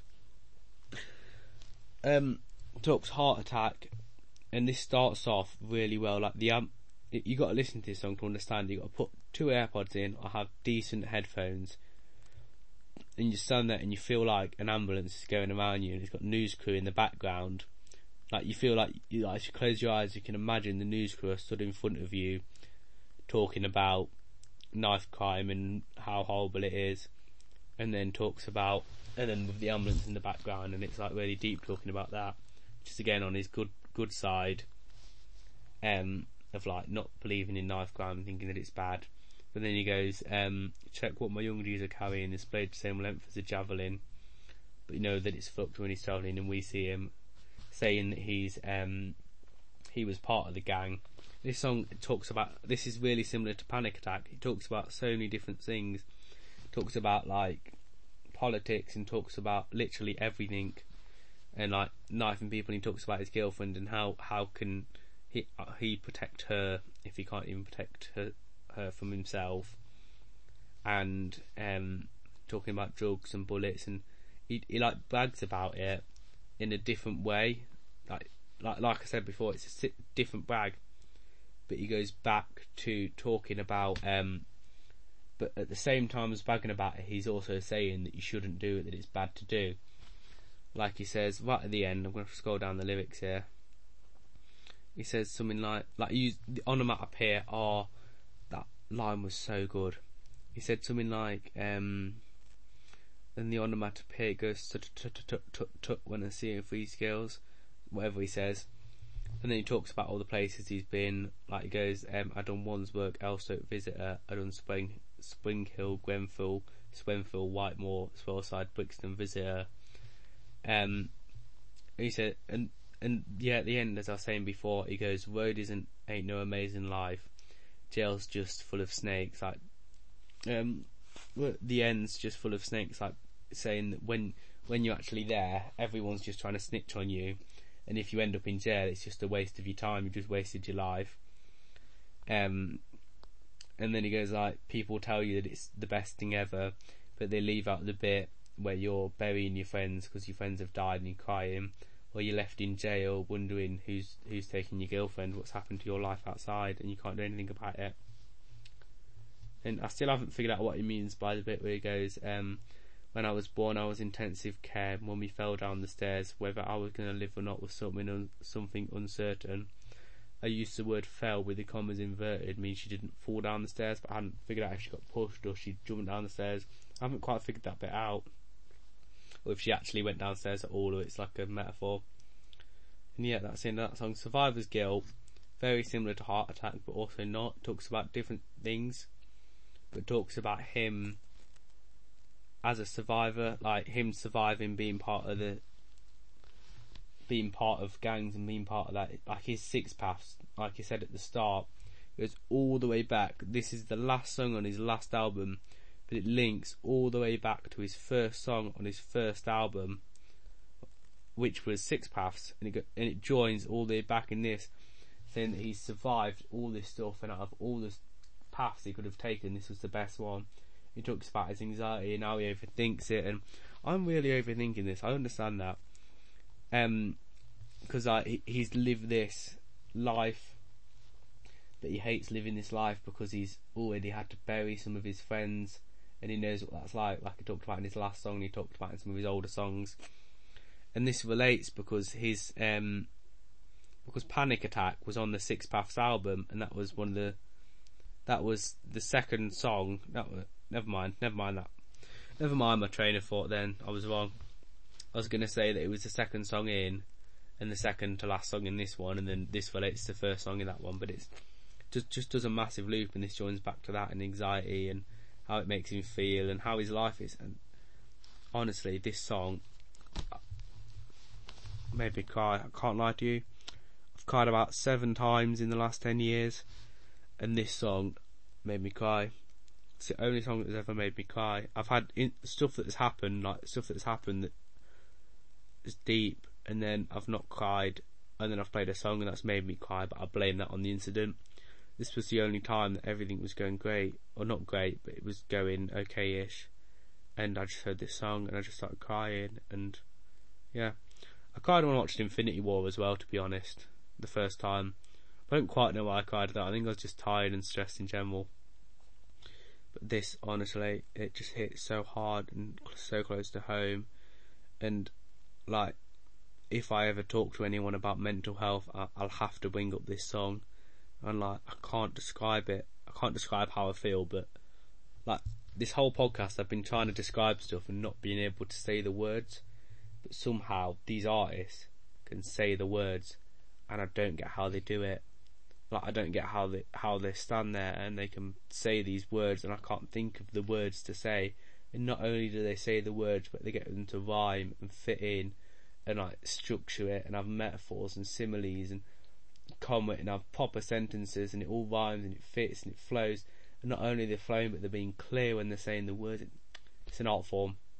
It's an absolute art form. It's beautiful. And anyone who doesn't believe in rap and doesn't think it's good should go away. I don't want to listen to you. I don't want to hear about you. You don't understand. You haven't been there. You haven't. You don't even have to have been there. You don't have to have been to Brixton and Swaleside and Winfor visitor. You don't have to have done that you don't have to have taken M-way trips that you wish you never did. Like you just have to listen to the song and actually hear the words before you before you judge the culture, before you try and hear what is being said, before you judge me, before you judge anyone, anyone who stands there with a puffer coat on in the rain doing what they do. You don't understand it. You have to be there, and I know it's so easy for me to say that you don't understand, but you really don't understand unless you're actually there You have to be there to see it, if you get what I'm saying.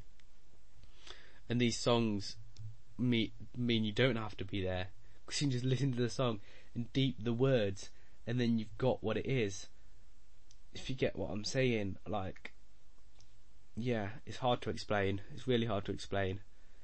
But yeah, thank you so much for listening. If you've made it this far, I love you. Just to let you know. If you really have made it this far and you've not made it this far because Dave's heard this and he's tweeted out at you, or someone's heard this. If you if you've genuinely made it this far, just because you really wanted to listen to this or you saw this and had nothing better to do, then I love you.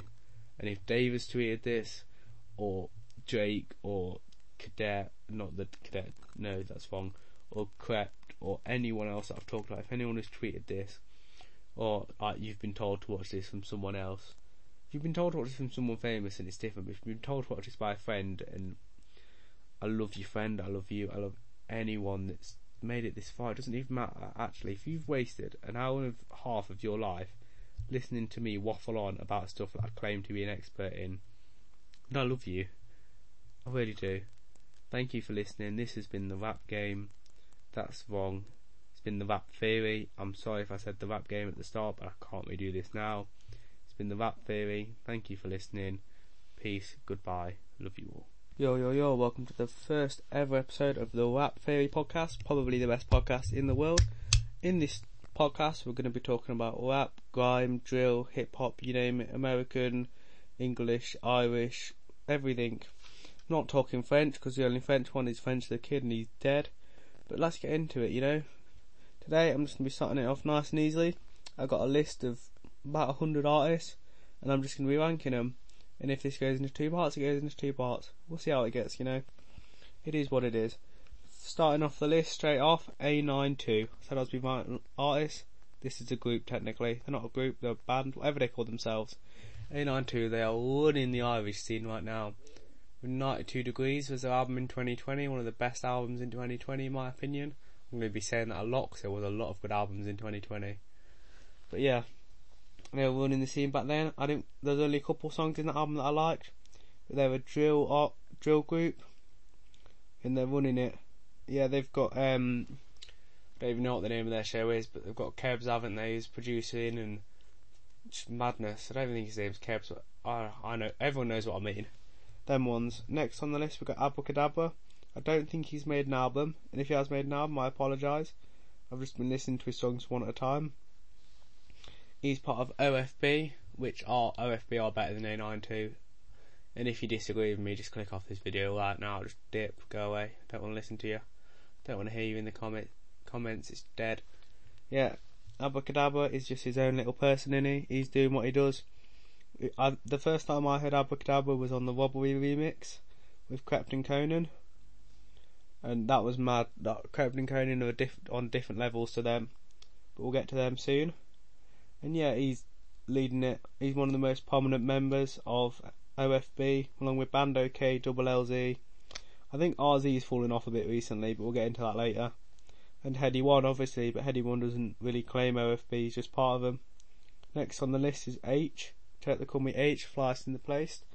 Um, he's got two albums that I know of. He might have done more before that, but I've been I've listened to Polarize, Polarize, and H2O and that was a mad album. He's got Daily Duppies, they've all got Daily Duppies, everyone's got one of them. And he knows what he's doing. His recent song was Party Around My Place with Avelino. The first time I heard Aitch was Keisha and Becky, I think, in the remix with Tion Wayne and Russ Millions song.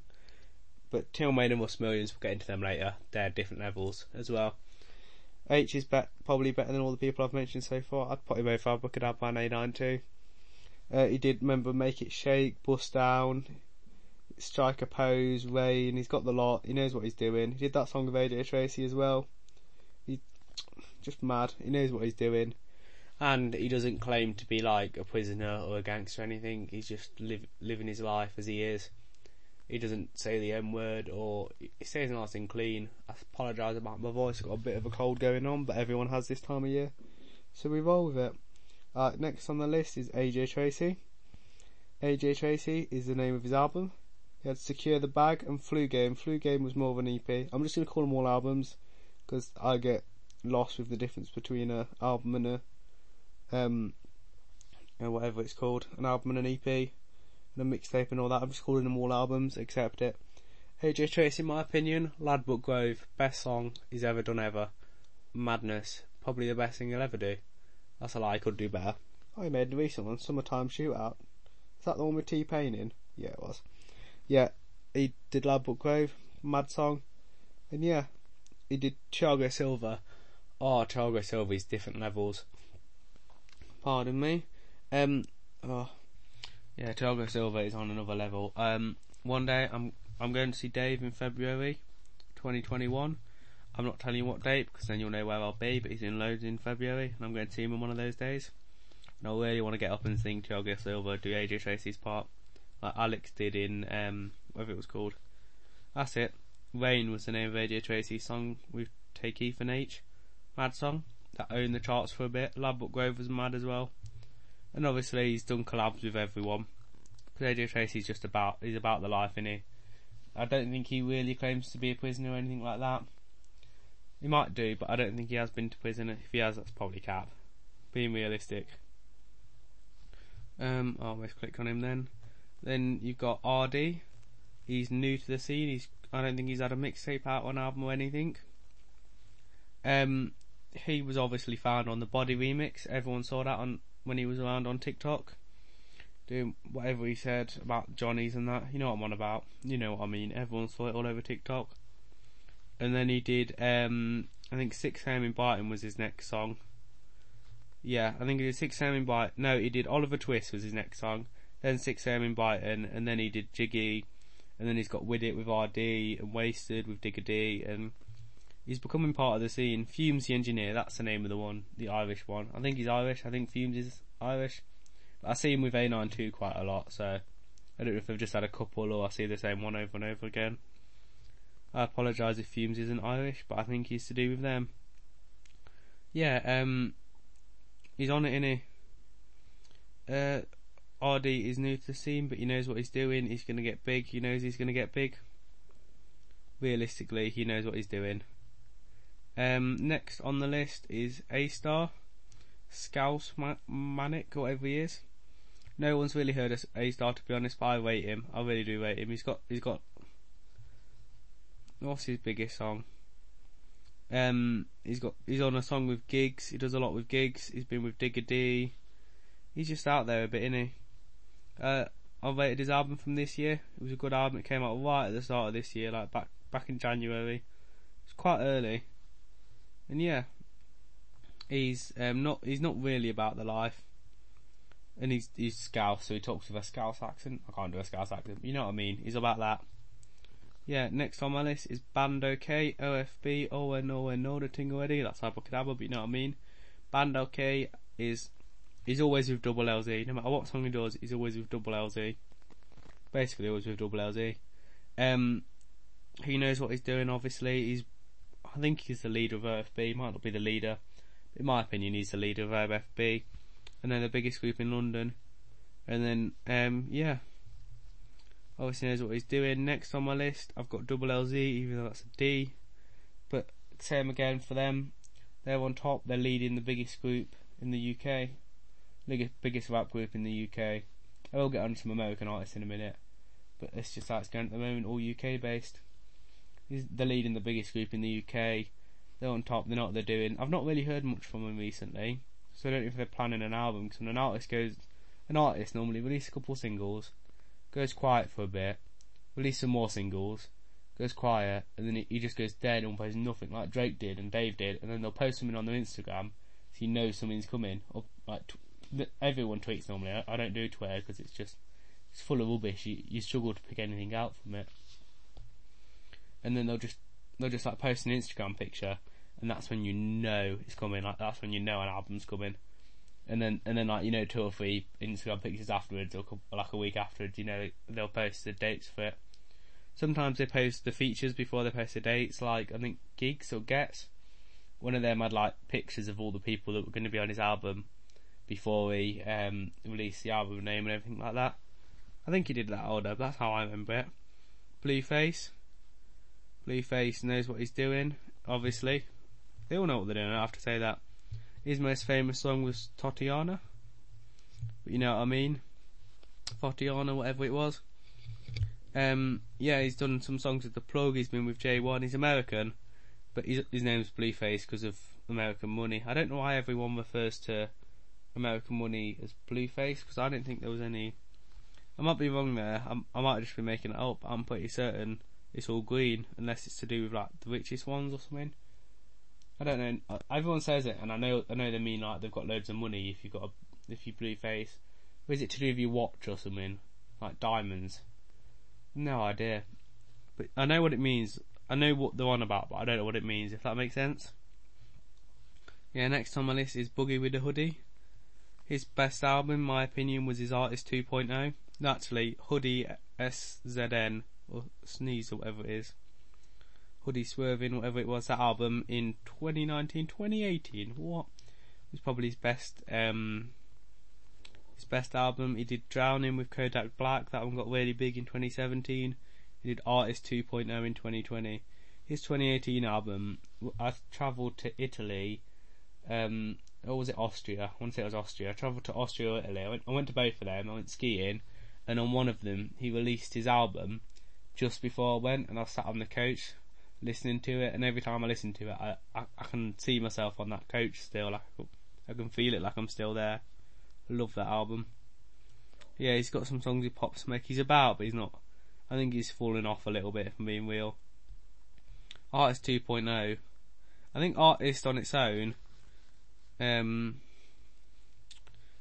I'll Google it quickly. I'll search. I think Artist on its own didn't come out till came out in 2019, and he only released the second one so there's a big gap between his first album and his second album. I don't know if it, it was a year.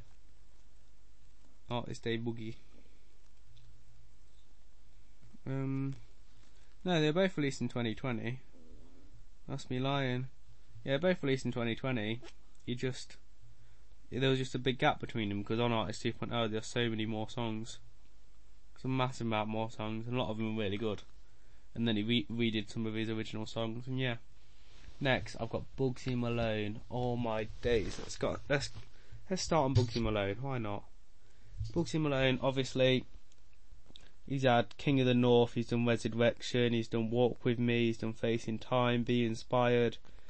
Bugsy Malone's about. He's part of the scene. I was going to go and see him.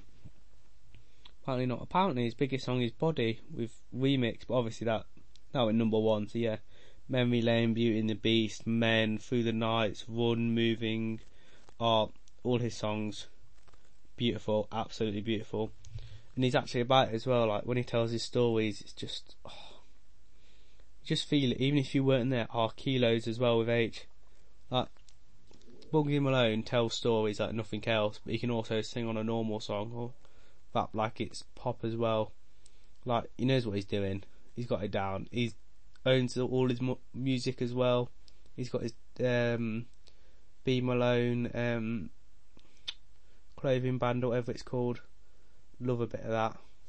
Yeah, he knows what he's doing. I was going to go and see him, but my tickets, I don't know if they've been refunded or I don't know. But I, I was supposed to go and see him like yesterday or something. In yeah, I think it was yeah. No, today is the 14th of October. It was the 12th of October. I was supposed to go and see him uh, do a meet and greet, but I couldn't make it, so I asked for a refund from the ticket company. So I don't know if that's going through, and if they are, Bugsy Malone, love you even more. Not that he controls any of that. But yeah, Bugsy Malone knows what he's doing. He's he talks like, I mean, obviously he was actually there. Like you find things out about his life as he's going, and even if you weren't there, you just relate to them. Like, oh, it's hard to explain. I'll probably get better explaining if I've got a podcast he's next level. He's so so good. He's just so so so talented and so clever and everything what he does. That makes sense. And then his new album, um, Resurrection, I want to say it was called. Yeah, he fell off his bike and he talks about his new stuff. I thought this album was going to have nothing on it because obviously he's not done. He's already told us all about his life, but he's found more stuff. I don't know if he's done a daily duppy or anything like that. I don't know if he's about all that kind of stuff. Cause some artists do all the daily duppies and they do fire in the booth, and, and that's how they get big to start with. But I think he's just gone up the olden way. And oh, like his new stuff about war mode, like he's still. I say he's not about the streets anymore, but he still is. Like he's still doing stuff. He's still about. Like he's not just stopped. That's another thing about Bandokay and Double LZ. They're always still about. Like a lot of rappers once they get big, they stop going out in the streets, and that's respected of them. Like it's it's kind of part of the rap culture and grime, like UK grime culture, to not be a bad boy anymore. You get respected more if you like. Like Aitch and Dave and Stormzy, they're not out anymore. They're they're inside. They're just doing their business. They're not bothering with going out in the streets and dealing or running around with the chances of getting shot. Like they're trying to teach the youth that you don't need that to be big even though that's how they all started. But you just don't, and I think that's respected a lot at the moment, a lot more than it was like go back five years or so. You you told someone you weren't going out the streets, they'd laugh at you like you can't be a rapper. But now it's respected quite a bit. It's it's changed a bit, and I think it's like I don't quite know the words. It's like like not caring. I don't know how to explain it, but it's just mad that people prefer it if you've not been out in the streets. But personally, I I think it's good if you still are out. Not that I think that everyone should be out, because I think it's better that everyone's in. But you can't really be making rap songs about just like it, it just gets a bit dry after a while. Aitch did it best, but after that you can't just talk about staying inside and not doing much because that's rubbish. But yeah, next on my list is Cadet. Rest in peace. I love you. He did his best song was probably um, Advice with Deno, but again that gets a bit annoying because I've heard it so much. Yeah, it only came out in 2020. I thought it came out earlier than that. But yeah, that was just before he died. Then after he died, um, his Gang Gang was released about the police officers, and them talking back to him. And yeah, oh man, I'll get on to Krept and Konan when I get down to the K's. I'm in the C's at the moment. When I get down there, I'll talk about him more. But oh, when the when Krept made last letter to Cadet, cried honestly. I didn't even know Cadet that well. I really didn't. I wasn't his biggest fan. I, I cried so much. It was so deep. Listening to all that, and like like the music video with his mum in, and oh, madness. Are you like? I'll get on to Dave in a minute as well and about Dave's sad stuff, but that stuff just hits you deep. Like, I don't know why people just say rap's just about. I don't know why people say rap's just about like smoking weed and talking about smoking weed and stabbing people, but not actually stabbing people. Like, so much more than that. It's an art form. It's poetry. Like, so many people prove that. Like, you don't have to be doing all that. Like I was just saying, to actually get anywhere, you don't have to have done any of that.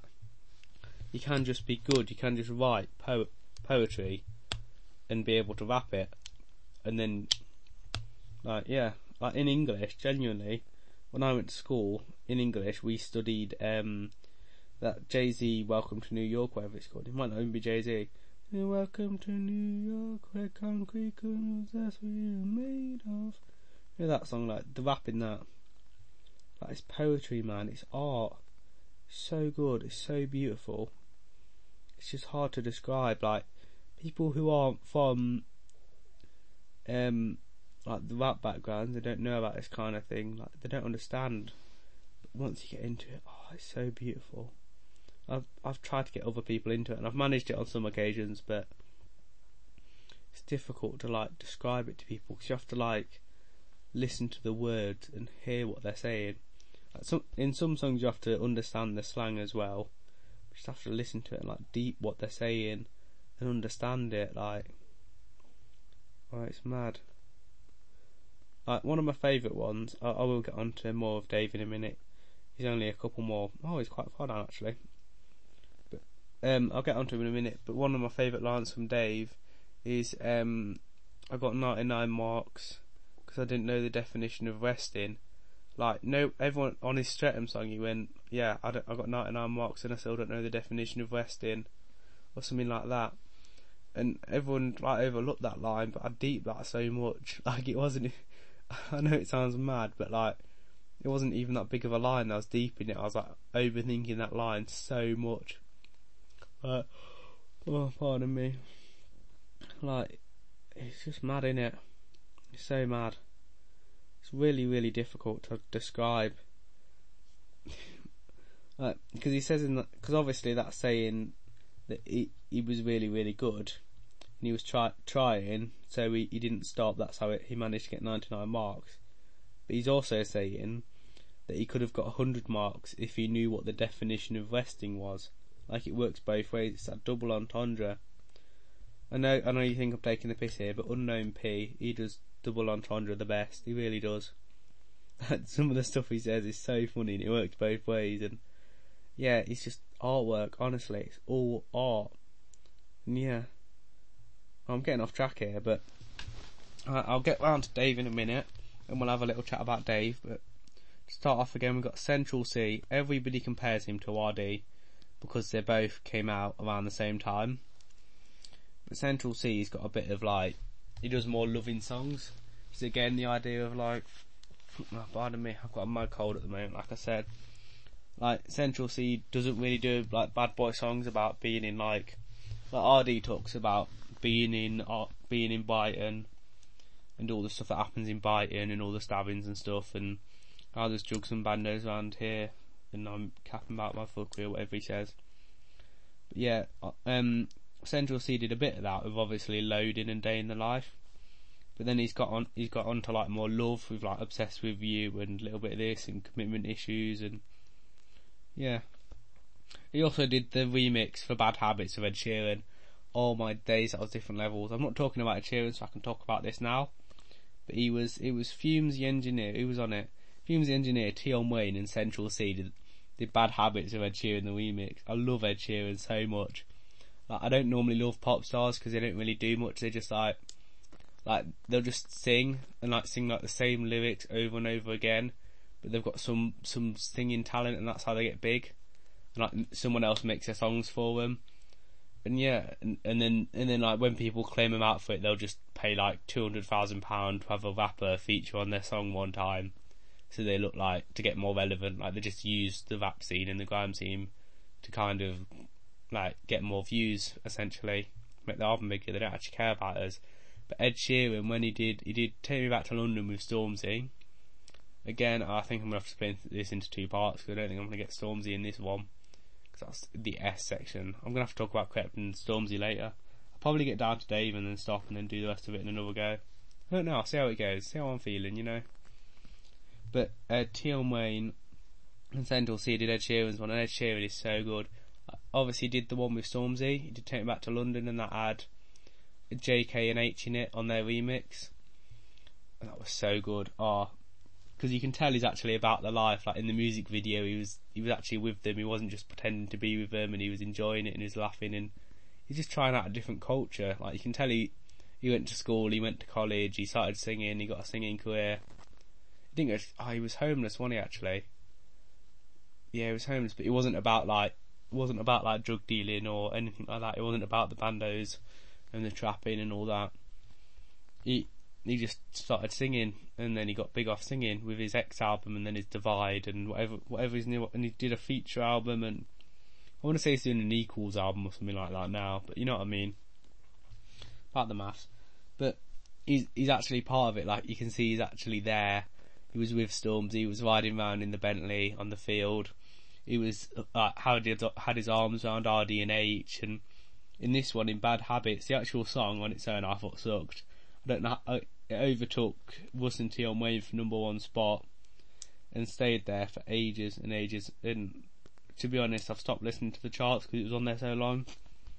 But he made the remix, or it came out on his channel as well. It was on Tion Wayne's channel, and I saw it on Ed Sheeran's YouTube channel. And it's so good because it's not just like again, it's not just like other people do where he just gets a rapper on it to make it look more relevant, to get more views, to keep it number one. He's actually there, like he puts their chains on in the video. He gets into their booth with them, like their rapping booth, like so much different to a singing booth. It looks the same, but like the vibe's different.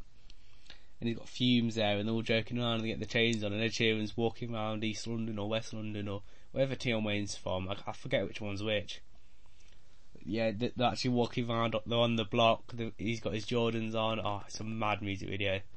Like it's, it's just them walking around like, like that's been done so many times. But the fact is that it's Ed Sheeran doing it, and oh, love it. You gotta love it. You've got to love it. Yeah, Central Cee, Wild West, obviously, mad album. I don't know how he made that album so fast. Like as soon as he got big, boom, the album was there. I think he was making it, hoping he'd get big. My favourite songs from that album were obviously Loading and Day in the Life. Six for Six and commi- Commitment Issues. They were my other two favourites. I love Gang Biz a bit, but I didn't really like Gang Biz. Gang got suburban children using our language, whatever he said. Get what we're saying in that, but it didn't need a full song for it. It could have just been a bar in a song. Charlie Sloth. Charlie Sloth, man. Fire in the booth. yeah, his biggest songs, obviously, are his Fire in the Booths.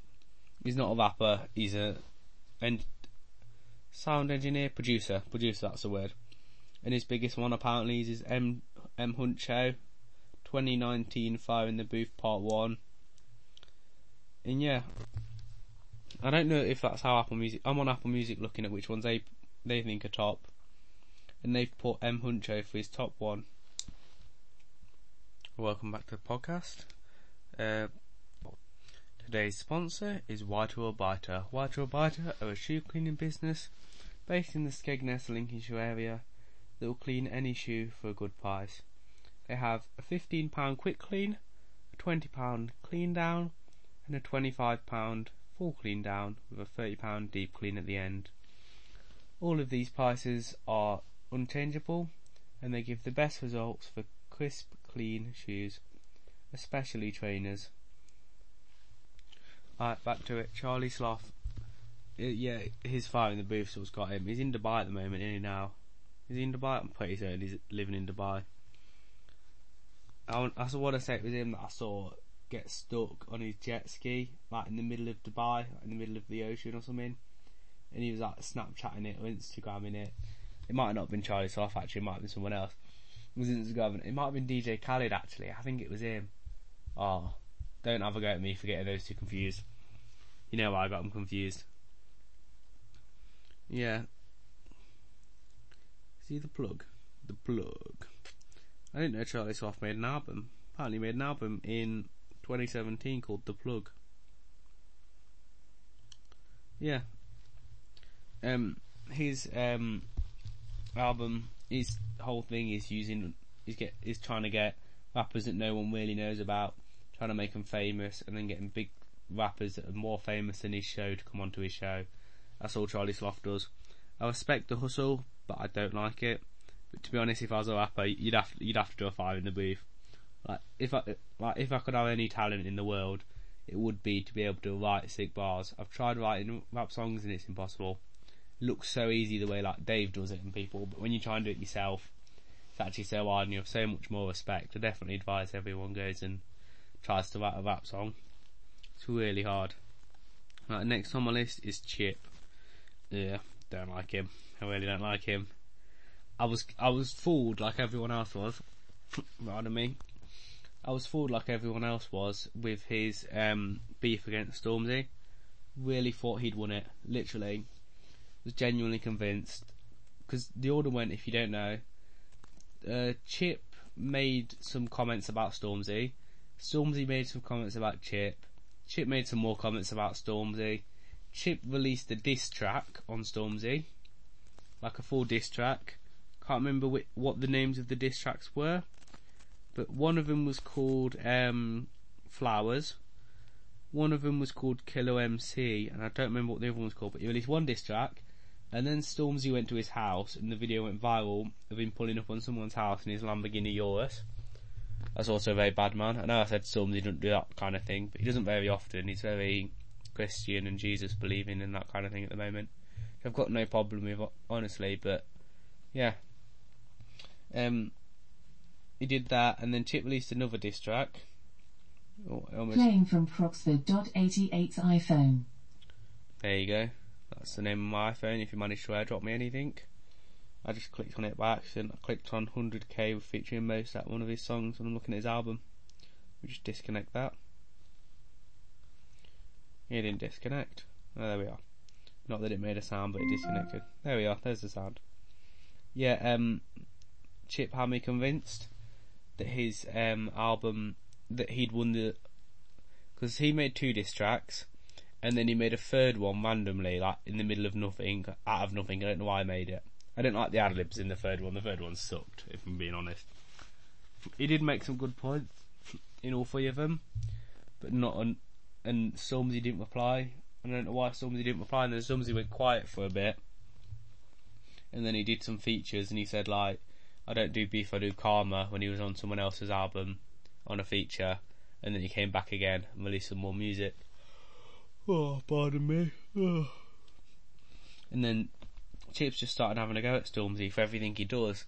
And that's maybe, to start with, I thought Chip had won the beef, but now I'm realising that Chip's calling himself the grime scene saviour when he's not. There's nothing to be saved. There was no problem with Stormzy in the first place. Like, what's he trying to do?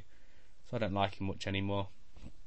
I don't get why he had to do that realistically, because he didn't. He didn't achieve anything. If you get what I'm saying, I.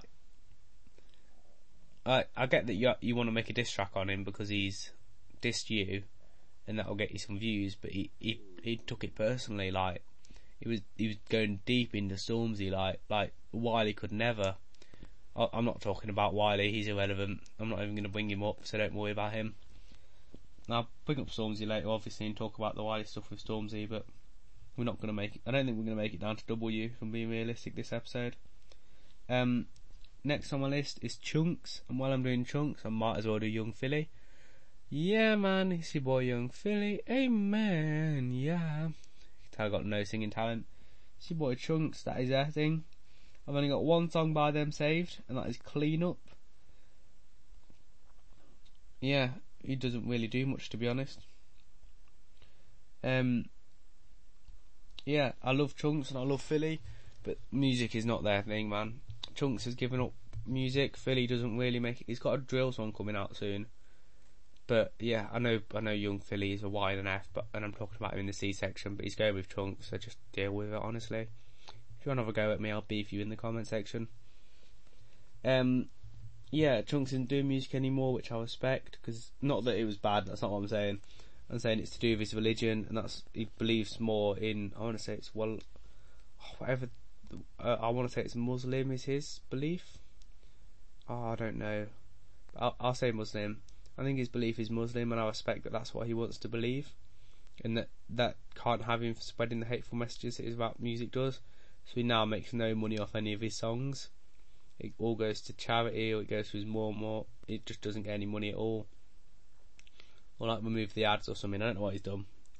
And yeah, he don't make any money off it. He doesn't feel it's profitable. And yeah, I, I respect that massively. Chunkz and Filly, by far the best thing they did was um, Does the Shoe Fit with season 5 coming out on Sunday, I think, the first episode. They they they've done madness for that Foot Asylum YouTube channel. Like they're they're YouTubers by heart. They did a bit for Beta Squad, but Beta Squad's kind of fallen off now. And Foot Asylum, they do everything for Foot Asylum. Uh, Chunkz has got a deal with Lynx as well, the spray company. Pardon me. One second. Now we're going back. Yeah, Chunkz has got a deal with Lynx, making blazing money. So does Aitch actually. I should, probably should have mentioned that Aitch has also got one along with Filly and I want to say Calfreezy and Anthony Joshua. No, not Filly. Chunkz, Aitch, Anthony Joshua, and Cal. CCAA, or AACC, or AC, however you want to do it. That's what the names begin with. But yeah, both of them, Filly and Chunkz, goated in the YouTube scene. No one is matching them. The Sidemen could never. No, I'm joking. The side Sidemen are on a different level, so I'll talk about all that stuff in another episode if people want to listen to it.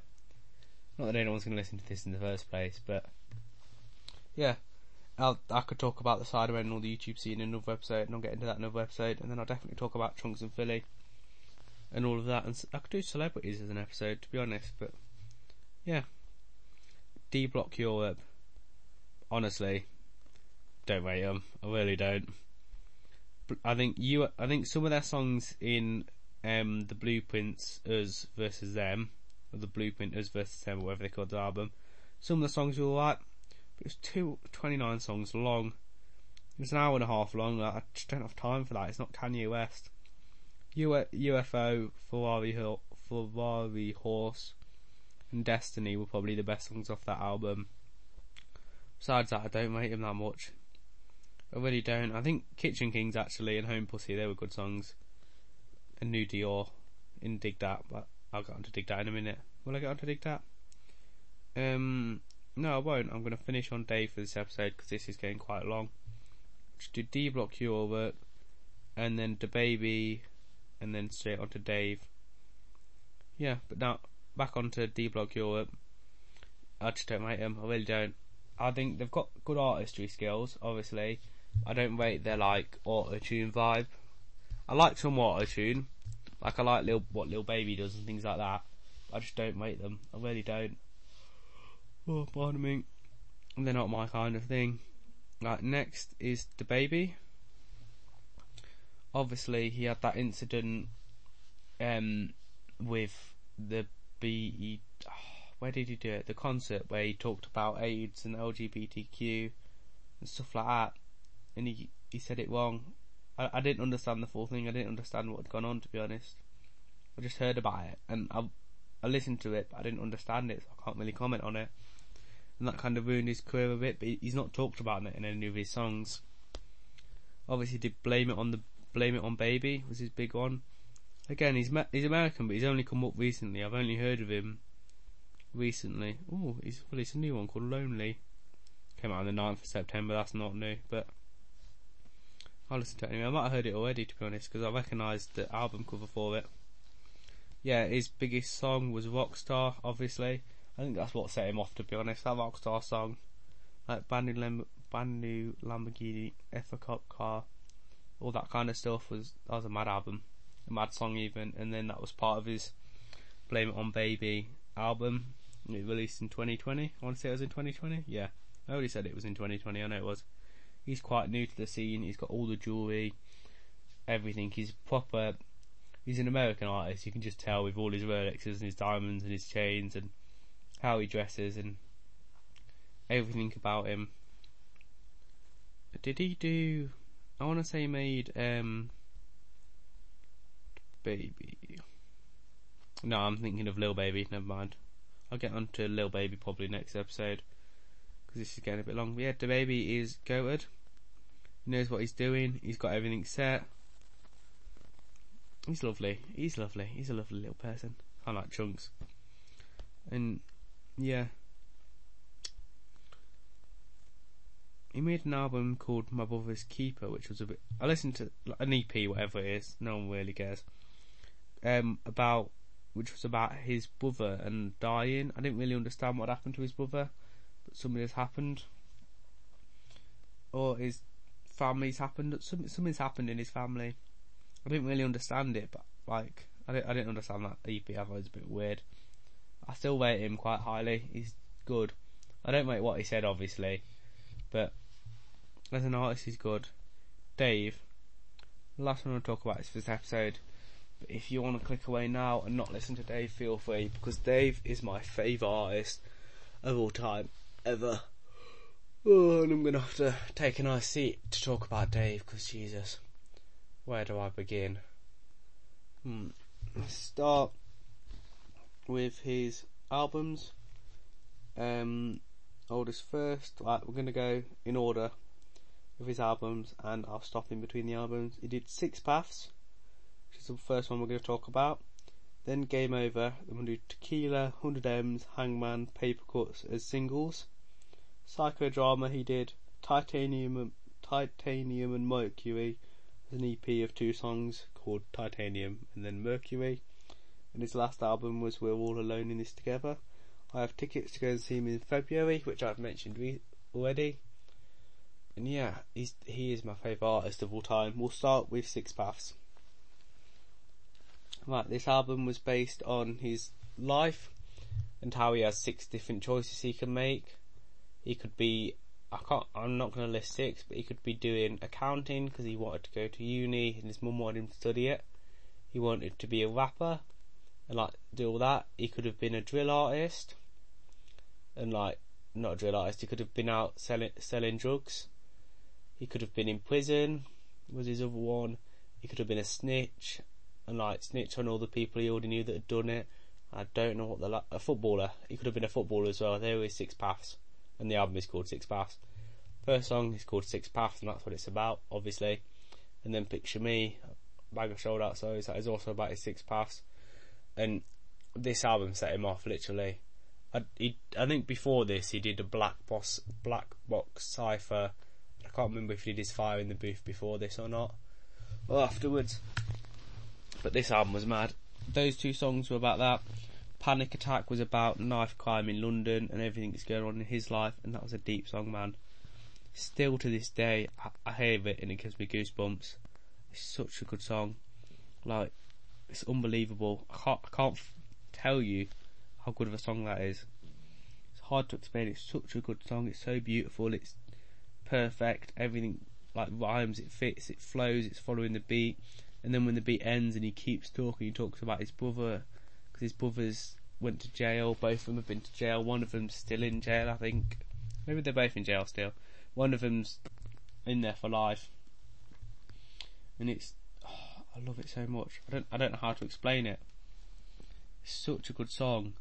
It's just so deep, and it's quite a long song as well. I want to say it goes on for five minutes and twenty seven seconds, but it, it literally talks about his life and what he could do, and and I relate to it so much. Even though I've never really been to London, like the closest I've got to London is Twickenham, the rugby stadium, in the English rugby stadium. But I relate to it so much, and like everything he can do, and like he uses so many metaphors, and like oh, it's just beautiful, and about his mum and uh, how his mum grew up, and how he is, and about about how he's got to keep his pride, and it's so much for this five minute song. He talks about so much, so many different subjects, but they all fit together and flow perfectly, and that made me fall in love with Dave. That song alone would make him my favourite artist of all time. So beautiful. Breathe. I'm not talking about that song. Wanna know. Dem man wanna send for me. Envy and jealousy. Obviously, that song was just was just like a single. It's something that could chart. Maybe I think it did chart. I don't know if it charted. I think when it's got a star next to it, that means it's charted. Pardon me. Right, being back with Dave he had obviously Drake. I don't quite remember where I left. I've been gone a couple of minutes now, but obviously you're just hearing it in one go. With Dave, I had he had Drake join his Wanna Know, and having Drake feature on a song, even if it's just a remix, has launched his career. That is it. He's made it in life. Oh, pardon me. And then he had um, obviously that song. Dave Drake did most of the work, to be honest. He did Drake did all the verses. They were done by Dave originally, and the chorus was done by Dave. And then it was a verse by Dave, chorus by Dave, and then another verse, and it ended it there. it was verse, chorus, verse, chorus, verse, and then half a chorus, and it ended. And that was all done by Dave in the original one. But in this one, it's got Drake on the verse, Dave doing all the choruses, and Drake doing all the verses, but the last verse, which is done by Dave. That was really hard to say. The verses were done by Drake, the chorus was done by Dave. Yeah, Dave and Drake get me confused. And then his last last on the uh, it was an EP. It says EP. It says Six Paths EP in front of me. I don't know. I've been calling it an album. The last one on that one was 71 slash end credits. End credits I didn't really rate, but the 71 proved Dave's like political views, and like that's when he first started talking about his political views. I think he might have started talking about in Panic Attack but not not as much as he did then, talking about the retirement age and how it shouldn't be that high. And yeah. And then his next album, or next, he says EP as well, Game Over says EP, was called Game Over. And in this one, this is when the deepness. I know I sound really like stupid saying the deepness and things like that, Jesus, Game Over as a song was alright. Oh. It's just the first song for his album. I don't think it was the best first song he's ever done. I don't think it was one of his better songs, but it was an alright song. Everyone knows the words to it. It's nice and easy song. Then he did Question for the new Prime Minister, oh, or it, the song was called Question Time, and that won him an award at a won him an award at something called for this kicked his career off a bit as well but at the time he's talking about Theresa May as Prime Minister and everything he did with Grenfell Tower and immigrants, and then talks about Donald Trump as Prime Minister and how he's helping um, Saudi Arabia, but he's not helping Palestine, and everything that's wrong and everything he's doing. And he talks about um, that he wants to trust Jeremy Corbyn, uh, but obviously that doesn't turn out right in the end but he doesn't know that yet, obviously. So yeah, it, it was a good song. I thought that's when he he properly gets into politics and talks about all the politics. And like when I first heard that, I was in 2017. I was in like I'm not gonna say where I was, but I was in secondary school. I was quite low down, and he um not low low down. I I didn't really I didn't really look at politics as much back then, and I had to Google what he was on about, and that he got me into politics basically. And now I I can debate it until the roof falls off, and I can talk about either side of it, and I can do devil's advocate and everything literally. We're debating master these days, all because Dave started off. Attitude and calling me out, they were they were quite similar to Wanna Know. I want to say they were kind of like just singles that you can play like at a party with a speaker on, or you can just sit and dance along to. They were just like their own separate thing, you know. And then you'd How I Met My Ex. Uh, I'm going to tie this one into my 19th birthday. As I do know, I do How I Met My Ex as its own thing.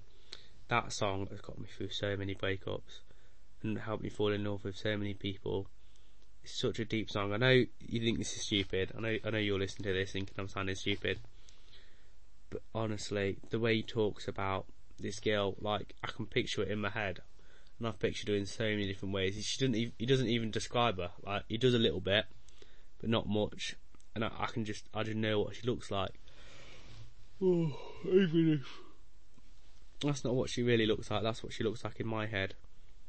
Like, like the way he describes her. Like you got, you got to tell a girl she's beautiful until she sees it, believes it more than physically, mentally.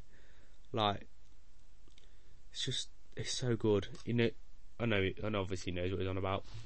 It's just so good and so artistic and beautiful and bliss, and it just talks about love like it's Michelangelo or I don't know artists, like it's someone painting a painting, or it's um some poet, some laureate or something writing a poem, or Shakespeare. Talks about love like it's something else, and he's just a rapper from the ends from Streatham in London his mum's was on minimum wage and his brothers go to prison and he talks about love like this like you got to put it in levels. Like Shakespeare had I mean at his peak had all the resources he could want. He had so so much stuff for him. I don't I don't know if he did. I can't I can't guarantee this but I imagine he did. He had everything he wanted. He could have done anything. But Dave had nothing. He's writing on a bit of paper and a pen from like the corner shop. And he's talking like this like Actually, I don't know if he's.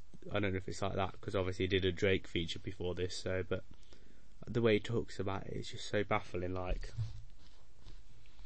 it's just so hard to explain. You have to listen to the song and hear it. It's like trying to describe colours to a blind person. You just can't do it unless you see them. It's so hard to explain. I'm trying to get the words across to you. It's beautiful. It's so clever and bliss and oh, I love it like every word it just fits perfectly in. Like even it, oh, it's just so good. It helped me through so many breakups. Like the way it ends as well, because it's it's like a story. Like you follow the story of th- his relationship with this girl, and like how it's different from others, and how he thinks it's gonna work, and you start to believe that it's gonna work as well, and then suddenly it stops working, and you can like you don't see it coming, but you can understand why it stopped, and you see it from his point of view, and then he he's he's not like trying to voice a girl, and he can understand what he's done wrong, and it's beautiful. It's so beautiful. Then it follows up with um, No Words by featuring MoStack, and that I'm going to get into Samantha ahead of time. Samantha's not on here. It doesn't say where Samantha is. I know. I know they see me on the camera. Might link Samantha. Sam month came out in it's not come out 2017, so about the time of Game Over and Tequila, but it doesn't say when that was, which is weird. Um, so yeah, no words and Samantha are on the same levels. They're just they're madness. They're such good, like attitude calling me out and want to know on a different level. This is another level of pop song. Like Samantha has been the tune for my for waking up for as long as I can remember, and it's been my favourite. Like I have favourite songs that change ever so often, like change every couple of weeks. And if someone asks me what my favourite song is, I'll tell them the one that changes every couple of weeks, or when I get bored of it. Like my favourite song at the moment is "Greece" by D- Drake and DJ Khaled. But I need to talk about Drake as well. I'll, I'll finish Dave and I'll do him next episode. You'll have to listen to a part two for all of them. Um, but like the my favorite song over over all ever is Samantha. Such a good song. It's not even it's not like artistic work, but it's just so good. It's just such a good song. It's not anything special. It's not like he's rapping really fast. He's got really good words. It's not like metaphors he uses or similes or anything like that. It's, it, it's hard. It's just such a good song to me. I don't know why it is, but it, it might have just been like something it reminds me of or I just listen to it everywhere and it just reminds me of so much at once and beautiful song. Same with no words but less so. But the same kind of thing. And the last song I did on that on that EP was my nineteenth birthday. Don't want to spoil it to you, but he, he spent it in a hospital. Um, and it's about it's, it's similar to Panic Attack, but a, a lot slower. It's about his um, about um, losing his brothers because he says his brothers were like his best mates and like his friends, and how they obviously and how they obviously ended up in prison and how that affected him. And then he starts talking about girls, and obviously after hearing how I met my ex, he, he starts talking about trying to find new girls and trying to like live his life. And then he starts to talk about fame as well and how fame has affected him, and it's just so good. Um, and obviously does a bit of like bragging as well, but it's just it's like down to the bone. It's core, it's gritty, it's nitty, but it's so artistic. Everything rhymes, everything flows. It's such a perfect song. That's why Dave is the best artist on the planet, man. I can't describe how good he is. He's the best, best, best, best artist to ever exist and will ever exist. Like Michael Jordan in basketball is what he is in this. Michael Jordan is a different subject. I will talk about shoes probably in the same episode. I talk about celebrities as a separate episode. I'll put that in my notes. But uh, Dave is just the best. I know, I know that sounds like uh, one second, but celebrities as a separate episode and Jordan's as a separate episode. Dave is just art. Oh, he's beautiful. He knows what he's doing. He's got everything down to a T. And like you can like in that song, he talks about his mum and how he's giving all his money to his mum and how he doesn't want to help, and like how how it affects him, like deep inside. And mad. He does the same with Hangman, which is a 2018 song. We're quite early in 2018. But yeah, that's not as good. Oh, I can't describe how good of a song that is. Tequila was the next one he made. That again was on the same level as Attitude and um, Calling Me Out and Wanna Know. It was on that kind of level. 100 M's was a good song, but the only reason I love 100 M's is because I heard it twice, didn't hear it again for about a year, and then heard it the first time after a year and remembered every word perfectly. Like he stops at a bit of it, and then I started at the same time he started. I was like, oh, sick, gas, two gas. Uh, that's why I love that song. Hangman was another deep one that he made, and that again hits me hard. But at the end of it, it's got like a long beat to it, and I like that a bit. It's good for the music video, but it's just not a good song. I mean, it's a good song, but the ending like gets to me, and that's just about like it's similar to Panic Attack, but also not is talking like because at the time everyone, all the rappers, talked about stabbing and shooting and how they how they're like this, and I think he was one of the first to go.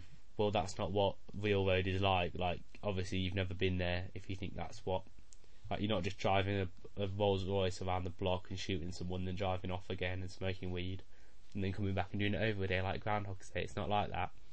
He talks about all that the gritty stuff that you have to actually be on like the ends to experience and know that it's not a perfect life. And yeah, it's a good song. Paper Cuts was the next one. It was a dead song to be honest. I can't lie to you. I can't lie to you. Might have been his worst song ever. Did not like it. Psychodrama. I'm not going to talk about the entire album because that is quite long. I'm going to talk about the main ones. Streatham was a song about his hometown. It was a nice song that was it was on the same level as Wanna Know and all of that. But it was just above that, but it wasn't quite as good as Samantha No Word. It was just below Samantha No Words. That was a really good song. Black. Um, I can't lie to you. I know you can tell probably by my voice. I'm not black. I'm I'm a white English male. Like there's nothing special to me. But that song, man, is so deep. It's so beautiful, so clever. It's just everything. Like it's it really is. So I took another bit then. Black, the song, the piano on it is beautiful. Like it's his own piano work, and he just talks about being black, obviously, and and like what it's about. And I didn't realize any of this stuff because I don't experience any of this, but it just it's so deep, and it just like I'm not a racist. I know, obviously, or people can assume that, but I'm really not. I didn't realize any of this, and it's made me respect black people more. If that makes sense. Like all this stuff, it's just so deep.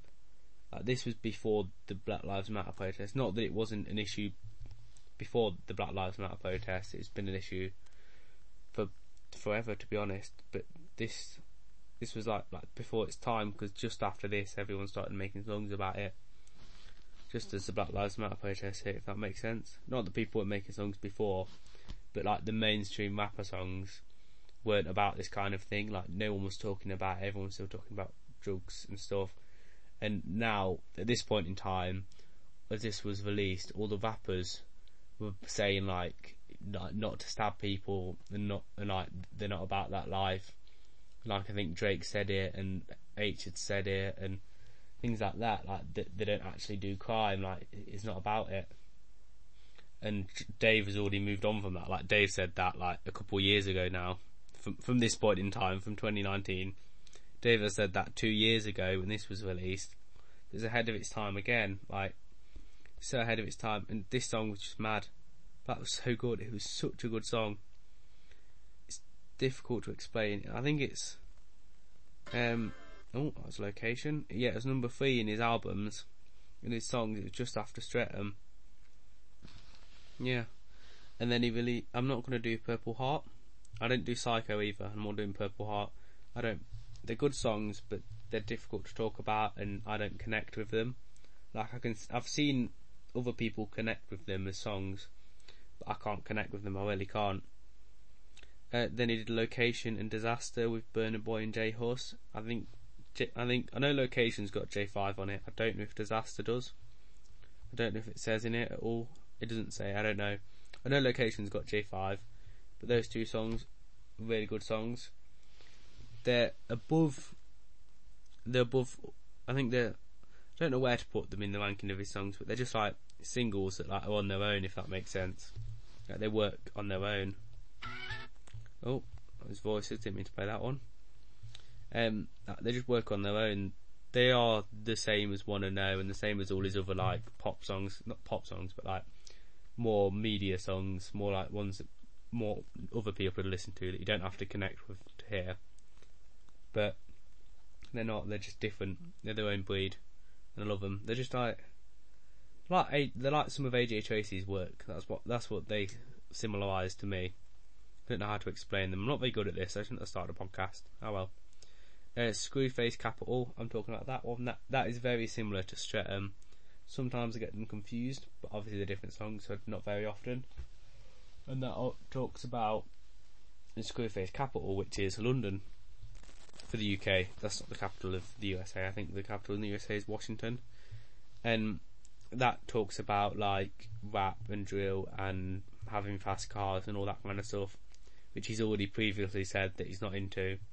But it's like a, he's like to prove that he can do drill, if that makes sense. Don't know if that makes sense. We like to prove that he can do it as well, and he talks about like his kind of stuff. He puts like like everyone talk, everyone before this not everyone, like not the big eye, but loads of the middle and short artists, all said the same things, just different way rounds with different beats on. Like talk about like I'm in the field like like said I'm in the field like Paul Pogba, I'm in the field like like some rap, I'm in the field like some football player like saying them about, and he he says it, but he says it with a different thing like as everyone was talking about making a million pound or making a thousand pound in like a minute, he he wasn't talking about that. He was talking about how much taxes he has to pay. and which is like obviously equates to the money, but he's he's thinking about it differently. If you get what I'm saying, like he's on a he's on a different level. I'm not going to do environment because again I didn't really connect with that one. That wasn't my kind of thing. Psycho, Purple Heart, environment and drama I did not connect with. They weren't my kind of music. I'm going to do Leslie though. Leslie was a mad one. It was a story that I, didn't connect with because I, I, fortunately, no one I know or that I know well has had that happen to them. We've all been quite, not that it would happen to me, it happens to females mainly. This is a difficult one to talk about. Oh, we hit an hour. Whoop, whoop. Um, it's not happened to anyone I know and I can't connect to it. But I get what he's saying, like I get the story behind it. Similar to Black. Like, it's not happened to me because that's not unfortunate enough to. Don't know how to say. It. It's difficult to say. It's difficult to say. I'm fortunate enough that not that I'm not a woman because that's not a bad thing being a woman. I'm enough that it's not that I'm not in that situation where it might happen to me. I mean, it could still happen to me, but it's a lot less likely. If that makes sense. Um, yeah, I'm going to give up on that because that's difficult to talk about, and we'll move on to the next one. Um, titanium and mercury.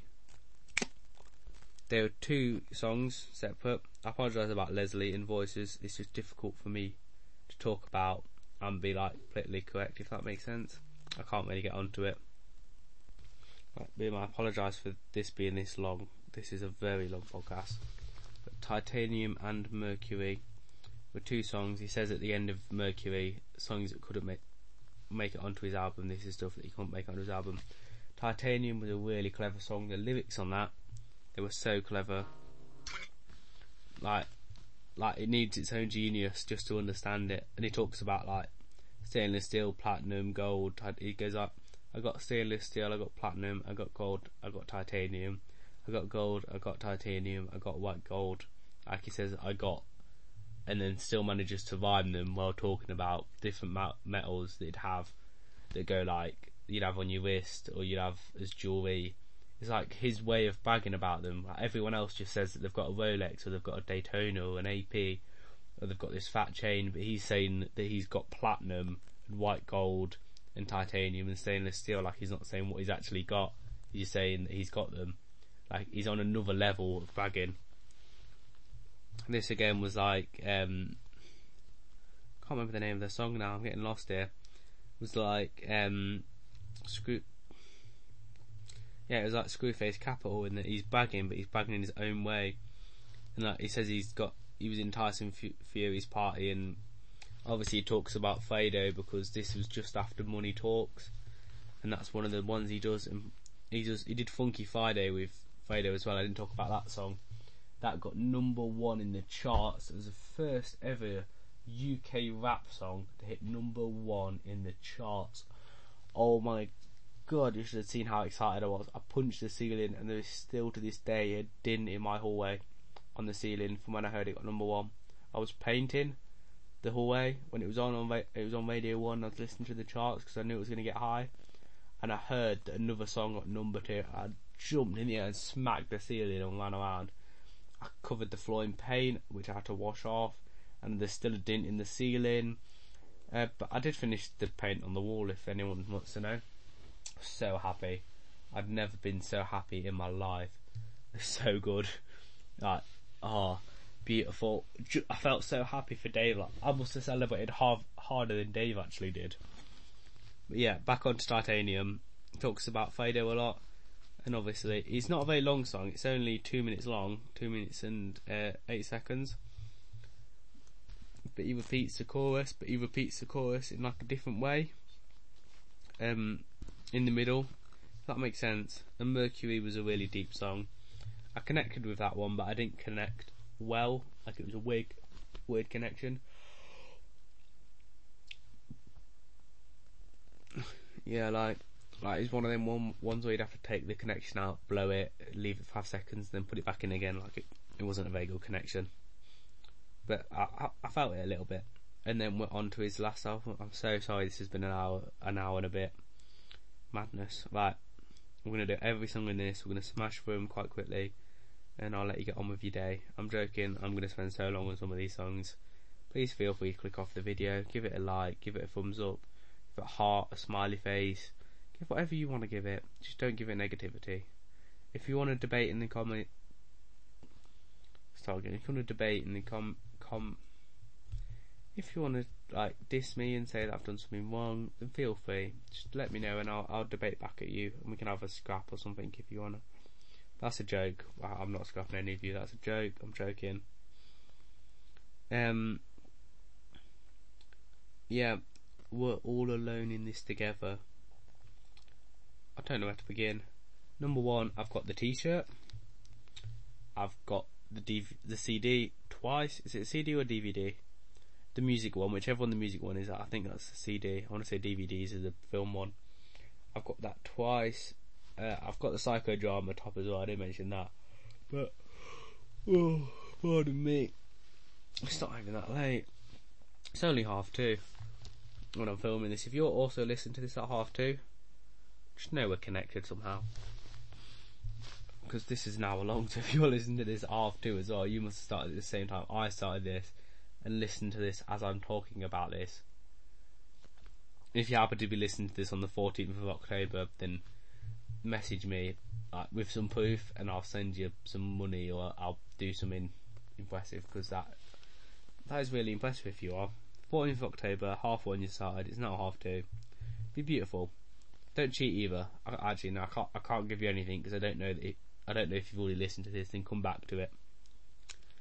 Yeah, but we'll start with we'll, we'll learn this together. Starts off, he talks about being an immigrant and how um, he used to be, um, and how he's innocent and how he doesn't do anything, and then it gets into um, talking about like um, how how he's got so much money and how he's obviously had to lift his family up because um, what's the point of being rich if your family isn't? It's like fi- flying first class on a crashing plane or something like that. But he gets it to rhyme. What's the point if your family ain't or something like that? Ain't and plane clearly rhyme. Anyway. No, they don't. Yeah. It, it depends how you say it, but you got them to rhyme. Bills ain't depends plane. Maybe it's depends and plane that rhyme. No, it doesn't rhyme either. I don't know. I'm reading this wrong, but he gets it to flow, and it's awesome. Oh, mic malfunction then. One second. There we are, back. Alright. Yeah, and, and then it goes into, just before the, just as he goes, you know, all alone in this together, right? It goes into about, um, uh, about him being on a movie and it looks like he's filming a movie. And saying about his Aston Martin because he's got a Aston Martin dealership deal, as we find out in Clash, which I'll get to in a second. And this is my favourite verse out of any song ever. Ever, ever. Starts with, um, I had dreams of doing architecture or sitting for a Harvard lecture. I don't know how he gets ec- architecture to rhyme with anything. Gets it to rhyme with lecture and spectre. And then pressure and measure. And then he goes date and game to rhyme and face and mad yeah, I, I, love this bit. It's so clever. It's so fast, and it, he speaks fast, but when most people speak fast, it goes all like mumbly. But he says it so clearly and so perfect. And then my favourite bit of all, it goes because the pa- passes Gamaroni, watches a classic Roni, sacred matrimony, alimony, acrimony, San- Santorini, Lamborghini, and then it goes the cheeses cheddar, mozzarella, fettuccine, and the only aim like he's saying how he's living this awesome life. Like, like I was saying before, he's on a different level of bagging. He's saying he's got, instead of saying that he's rich, he's saying the different cheeses he has that make him rich. Like, he's off it. I know other rappers do this as well. I'm not just saying Dave is the only one that does this. But, yeah. And then it goes sad for a second. Um, about, oh about two minutes in, two and a half minutes into the song, so about halfway through it, um, he talks about how he got a message from a kid saying that he wanted to kill himself. the kid wanted, to kill himself, and then he says me and him got more in common. Then he also wants to kill himself, and he goes deep and like I wasn't in that situation he was in with the two bedroom flat with seven people living, and like having share beds with his mum, and when he was only little and and everything like that. But um, yeah, like I don't, I've never been there. I, I relate to it so much. Like I said, it's hard to explain unless you actually got to find someone, find an artist. And I respect if you've done it. If you man- if you've managed to find an artist, I don't care if it's in rock or anything else. I, I love that it's in rap. I hope you listen to it because it's in rap. Otherwise, you've just wasted an hour and ten minutes of your life. Now you've wasted an hour and ten minutes of your life. Um, like, I wasn't there, but if you relate to anyone like this, like I relate to him so much. I love him so much. And like when he talks about all the shit you've been feeling, you've been feeling with me. We all took the wrong turns on different streets. We all cried the same tears on different cheeks. Like, oh, I love it so much. I, I, I relate to it so much. I don't know how to explain it to you. I don't know how to like. Like I was, I felt like I was there. I felt like he's saying that to me personally. Like he's talking to me, and like I just love him. He's the best artist to ever exist ever. Like on God, on anything, on whatever you believe in, on my life, on my on my pets, on my mum, on anything. He's the best artist ever to ever exist, ever. I will get somebody else on this podcast who thinks differently, and an hour and eleven minutes in, you will realise that I am right. That, that whoever wants to come on this podcast and debate this with me I am right, and I know I'm right because Dave is the best artist ever, ever, ever, ever, man. It's hard. It's so hard to explain, but he just is. Um, like he talks about God and art. It's just beautiful. It's so beautiful. And then it goes into Verdansk, and in the it does Verdansk, Clash, in the fire. Clash. I'll talk about Verdansk and in the fire in one go but Clash he did, he released before all this came out with Stormzy, and Stormzy and Dave have been waiting for that collaboration for so long. When Psychodrama came out, um, in the start of 2020, before coronavirus happened, he uh, lived. Um, he won the award. I think it was in February 2020. I want to say it was like the 14th or 15th or something. quite early. It was when COVID was a thing, but it wasn't really a thing. Like it was on the news, but it wasn't lockdown worthy, like no one else had locked down. I am actually, separate now, I'm, I'm so sorry this is so long. I remember seeing a video on Sky News, I think it was, of the China, people in China, um, making, like setting their own cars on fire and making walls to their villages so people couldn't get into their village because they were so scared of COVID and like that was on that was like back in like January. I'm talking like way before because if you live in the UK, you had a lockdown in March. I don't know how everyone else did it. Some countries towards the east of the map were before, but most countries were just after that or about around, around that time. But that's when I knew it was big when people were setting their cars on fire and pointing report, pointing guns at reporters to get tell them to get away. And yeah, and I remember and I remember seeing a couple of nights later a video of a dude who set off from set off from China and managed to drive all the way to France before he was stopped and said this is how fast COVID can travel.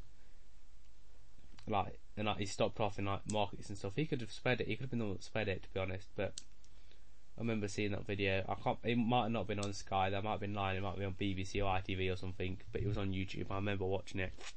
Like anyway, back back to my story. When Dave met Stormzy and Lewis Capaldi at the Brits, they did an interview for MTV. It's gone viral. It did go viral. Big interview where um, Dave is getting interviewed and he hands Stormzy the microphone and runs off a second, and then Lewis Capaldi comes in and it's Stormzy, Dave, and Lewis Capaldi just talking and getting drunk and vibing for ages.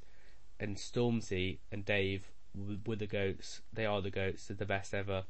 Never mind Drake, Kanye West, literally anyone else. To me, Drake is debatable actually, but to me, Dave and Stormzy and maybe Drake are the and maybe Krept and Konan actually, especially Krept, the best people ever. And seeing Stormzy and Dave together was just different levels. And then I knew they had to make a song, and now all this time later they came back with Clash. So exciting! I remember seeing the trailer and jumping up, getting excited. Like, like this is my livelihood. This is what I love listening to, and this is what helps me get through everything I've got going on mentally and all my stresses and my pressure and everything. It just helps to know that someone's out there. If that makes sense. Like, I feel like he's talking to me. That's really weird. Never mind. I'll, I'll move on. I'll move on. Yeah, when Clash came out, like that again is talking in a different language. Like Rolex has got more than one Jordan fours or Jordan ones, and like like he talks about it so well. I'll do the chorus of this song quickly. Yeah, saying like because some things I didn't understand, I understand now, and I'll explain them to you because some people don't understand them. Like he goes, Rolex has got more than one Jordan fours or Jordan ones, saying that you can't decide because he's got too many pairs of each. Rolex has got more than one. He's got a lot of Rolexes, obviously. My AP costs 31 millimeters 41. Now, I thought he meant 41 millimeters, as in like a gun, but 41 millimeters would be a cannon or a giant artillery shell because that'd be massive. But he means um, he means the size of his AP, the size of his watch is 41 millimeters, and if you go on the website or if you go to buy one, that is one of the big, bigger sizes you get. That's more expensive size. And then he says, stick him up with a stick stick. He drew the short one. You can't short me one. Where he's saying whoever draws, because they have short like sticks that you all have. I don't know if anyone else did this as a kid. You'll get sticks that are all lined up, and everyone grabs one, and whoever's got the shortest stick has, is the loser. And he's saying that it was just unlucky that he was the one that got stabbed. He was the one that got hit with the stick or got shot. The stick is to shoot, which could also be a knife. Said he's sticking sticking him up with a stick, which is to put the gun up to him. And it just happens that he drew the shorter sticks, and he's he's the unlucky one that got robbed. Like, and then he says, um, in the club with the shortest one, light, lightest one, Jorja one. One is obviously the Vine word in that on My Mind, Jorja One. Jorja Smith has got a song called On My Mind, and she fits the description of uh, Lighty and the shortest one that looking for the the type of girl that he's after. And he goes, Crocodile bag, I bought a one, vegan thing, I slaughtered one. Because on, I want to say it's Versace, but it might not be Versace, it might be Louis Vuitton or something like that. They've got a bag that is made of crocodile skin and diamonds. And it was, it's like a very popular bag, and he's saying that, um, he bought the bag for a girl, and he's saying that that he's saying like the girl doesn't put the work in. He's saying whoever he bought it for doesn't want to put the work work in to have the bag, saying that she's a vegan. She won't she won't have the bag. She won't get the go out and get the bag herself. Um, but he's saying he, he he will do it and he will go out and get the money to get the bag, like get the bag as in this actual bag and get a bag as in slang term for money. And he's saying Freaks have got more than one. If Daddy and Daughter won, Tory putting in Labour, so Jeremy Corbyn won. Because Jeremy Corbyn obviously changed from Tory to Labour. But he's saying that he, he's got a posh girl, got a posh girlfriend who likes to be a freak. Like, she's a posh girl and she's putting in the work, putting in the labour.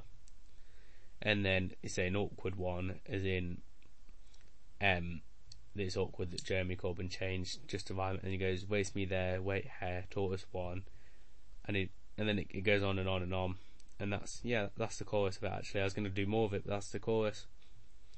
And then in the Fire and Verdansk are very similar songs, um, in the fact that they're they're, they're their own level. Like location and disaster was its own level. Samantha and No Words was their own level.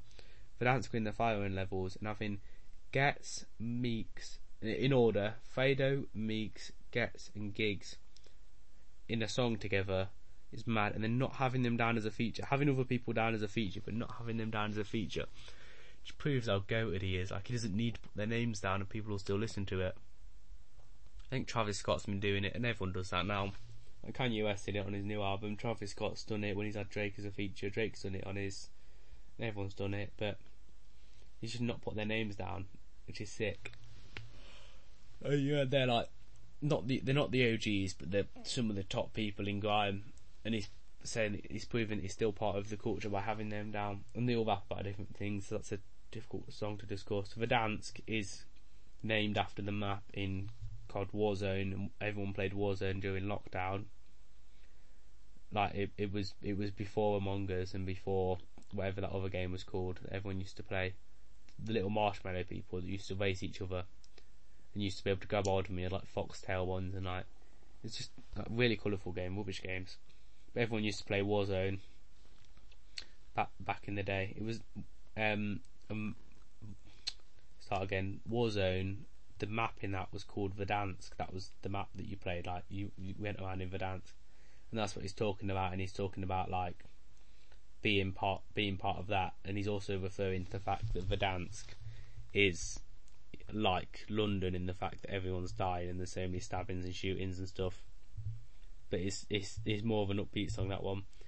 Three Rivers, System, and Lazarus. I didn't really get behind. I didn't get behind Law of Attraction either, but I've kept them because I'm going to see them. And if we if I do this again, I, I will talk about them and tell you what they're about. I'm sorry, I don't understand them. Both Sides of the Smile was probably the best song out of this whole thing. It's about his love life similar to How I Met My Ex, but not. And he talks about um, uh, like how how girls, how women are so good, and how they're beautiful, and how they help you out in anything. And then it goes into a bit about um, I don't know who plays the voice, but it's apparently a famous person. I can't tell you who it is off the top of my head. It, it goes into a bit where it's a woman. It says he says, um, I don't want to argue in this car I'm in, and then she hits me with the, and then it switches to a woman's voice. Well, I don't want to get why you would want me to be your wifey, and goes into what he's done wrong. Um, and then it goes back, and then it goes back into the, and then after she's talked, it's kind of slowly fades out, but her arguing back about what Dave's done wrong, and he knows he's done it wrong because he's kept it in, obviously and then it, it goes back out, and then a new beat starts. Still on the same song, a new beat starts, like an entire new song starts, but on still on the same song. Still relates to it a little bit, and then it goes, and then he starts a different subject, like both sides of the smile. Like that's a sad bit of the smile, and this is the other side of the smile. It's so poetic. I don't know why people don't understand that. It goes in like, um, I just came up to go, to the area I go up and they can't even see the engine, but from the they can't even see the car, but from the engine they know it's me. Beautiful song. Oh, I love it so much. I'm gonna have to play it in a minute. Everyone's coming home soon. I'm not. Uh, my little brothers are coming home from school soon. Obviously, I'm not at school because I'm recording this. I don't go to school anymore. I'm older than that now. Um, so I'm gonna have to play it before they come home. But it's such a good song. Like he, he talks about um, one of my favourite lines. This was another favourite line that he's ever done ever. He goes, um, um, I grew I grew up seeing mum count pen, pennies, like having to count pennies because she's so poor and she can't afford the train tickets. Like she's just pulling out the littlest bit of change to try and get there. And then he's saying that's what he used he grew up with and now he's in LA with the open sea, saying he's on the other side of the thing, and he goes, they both feel like things I wasn't supposed to see, like he's saying he shouldn't have had that horrible life, but the other time that he's had this horrible life, so how how is he seen LA? Like you either have one or the other, you don't see both, but he's saying he shouldn't have seen either. Like, um, and then he talks about his girl, his ex girlfriend. He talks about we both argue to the rhythm of a broken beat, to the beat, beat of a broken heart, and like how lovers grow apart, and just talks about how happy he was with her and what he did wrong, and then he goes into like talking about um, how he got the name Santan, which he talked about in an interview quite a while ago, but he, he said a different reason. He said like, oh, my mates just used to nickname us on what banks we used to go for, but then he goes in this song. He says, um, "Come off drugs, drugs and bank scams." How do, you think I got the name Santan? Because his name is Santan Dave. Even though I've been referring to him as Dave, he is Santan Dave, the goat, the legend. The, on everything, he is the best, the best, best, best person ever. Jeez, honestly, oh, I almost clicked stop then. Um, and then he goes into like talking, goes back into his girlfriend and how he wanted a wedding ring, and how he'd bought a how he'd bought a house, and then he just repeats. It feels like my look's been running out, like he's falling off a bit, which is going to the other side of the smile. Um, yeah, and that ends that song there. The next one was 20 to 1. Look at the time, it's 20 to 1. I think 20 to 1 was such a clever name because he says it as in the time, 20 to 1, saying that it's really early in the morning. And then he says he's he's hunting for someone, and he says if he catches them, then it'll be 20 to 1, as in he's already hit them 19 times and they've only hit him one time, and he's going to catch them again to get 20, 20 times to 1. And then Fred's driving, I'm driving a Mercedes, um, and the police are behind me. Odds on my freedom are 20 to 1, which is a different way to look at it, saying that he's not very, the odds are very unlikely for him to get him out. And then he goes back to the one about he's already hit them 19 times. And he goes, I'll make a call, I'm getting him touched, 20 to 1, 20 to 1. And yeah, and then this song starts, and then the first verse is mainly about, um, is mainly about like the streets, but he says one line which hit me quite recently, he goes, um, I told my girl we can't be together anymore. She's crying that something I hated to see. I really stu- I really struggle to stay on my feet. I'm looking for her and a lady I meet. Like saying about how he broke up with his girlfriend, but she's he broke up with his girlfriend, but she's the kind of person he he's looking for in a, in his next girlfriend. Like he doesn't understand why he's broken up with her. I mean, obviously he does, but he doesn't. And then he says, um, I've got two letters that you're going to see if you're someone that won in a way in a beef. She's fast, but it's also so clear at the same time, like he's goated. And then he goes back into the chorus. And the second bit was quite similar. It talked about like girlfriends and streets and that again. But then he goes into like, um, through the pressure it's tough to live, through the wires, through the walls, through the sea, through the earth, through the war, through the fire through the death, through the birth, through the pleasure, through the pain, through the drought, through the rain, through the dark, through the day, through the love, through the hate, and then he goes back into the chorus, and I don't like that bit. That bit I always skip because I don't like it. And it was Heart Attack, which is a follow-on from the Panic Attack song that I was talking about about half an hour ago now. So sorry if you still listen to this. Realistically, just go away. I just like talking to myself. Um, talks Heart Attack, and this starts off really well. Like the um, you got to listen to this song to understand. You got to put two AirPods in or have decent headphones, and you stand there and you feel like an ambulance is going around you, and it's got news crew in the background. Like you feel like, you, like as you close your eyes, you can imagine the news crew are stood in front of you, talking about knife crime and how horrible it is, and then talks about, and then with the ambulance in the background, and it's like really deep talking about that, which is again on his good good side. Um, of like not believing in knife crime thinking that it's bad. But then he goes, um, check what my young G's are carrying, displayed the same length as a javelin. But you know that it's fucked when he's travelling and we see him saying that he's, um, he was part of the gang. This song talks about, this is really similar to Panic Attack. It talks about so many different things. It talks about like politics and talks about literally everything and like knifing people. And he talks about his girlfriend and how, how can, he uh, he protect her if he can't even protect her her from himself, and um, talking about drugs and bullets, and he he like brags about it in a different way, like like like I said before, it's a different brag, but he goes back to talking about um, but at the same time as bragging about it, he's also saying that you shouldn't do it, that it's bad to do. Like he says right at the end, I'm going to scroll down the lyrics here he says something like like you the onomatopoeia are that line was so good. He said something like um then the onomatopoeia goes tut tut tut tut tut when I see him free scales, whatever he says. And then he talks about all the places he's been. Like he goes, um, I done Wandsworth, Elstoke, Visitor, I done Spring, Spring Hill, Grenfell, Swenfield, Whitemoor, Swaleside, Brixton, Visitor. Um, he said, and and yeah, at the end, as I was saying before, he goes, "Road isn't ain't no amazing life. Jail's just full of snakes." Like, um, the end's just full of snakes. Like saying that when when you're actually there, everyone's just trying to snitch on you, and if you end up in jail, it's just a waste of your time. You've just wasted your life.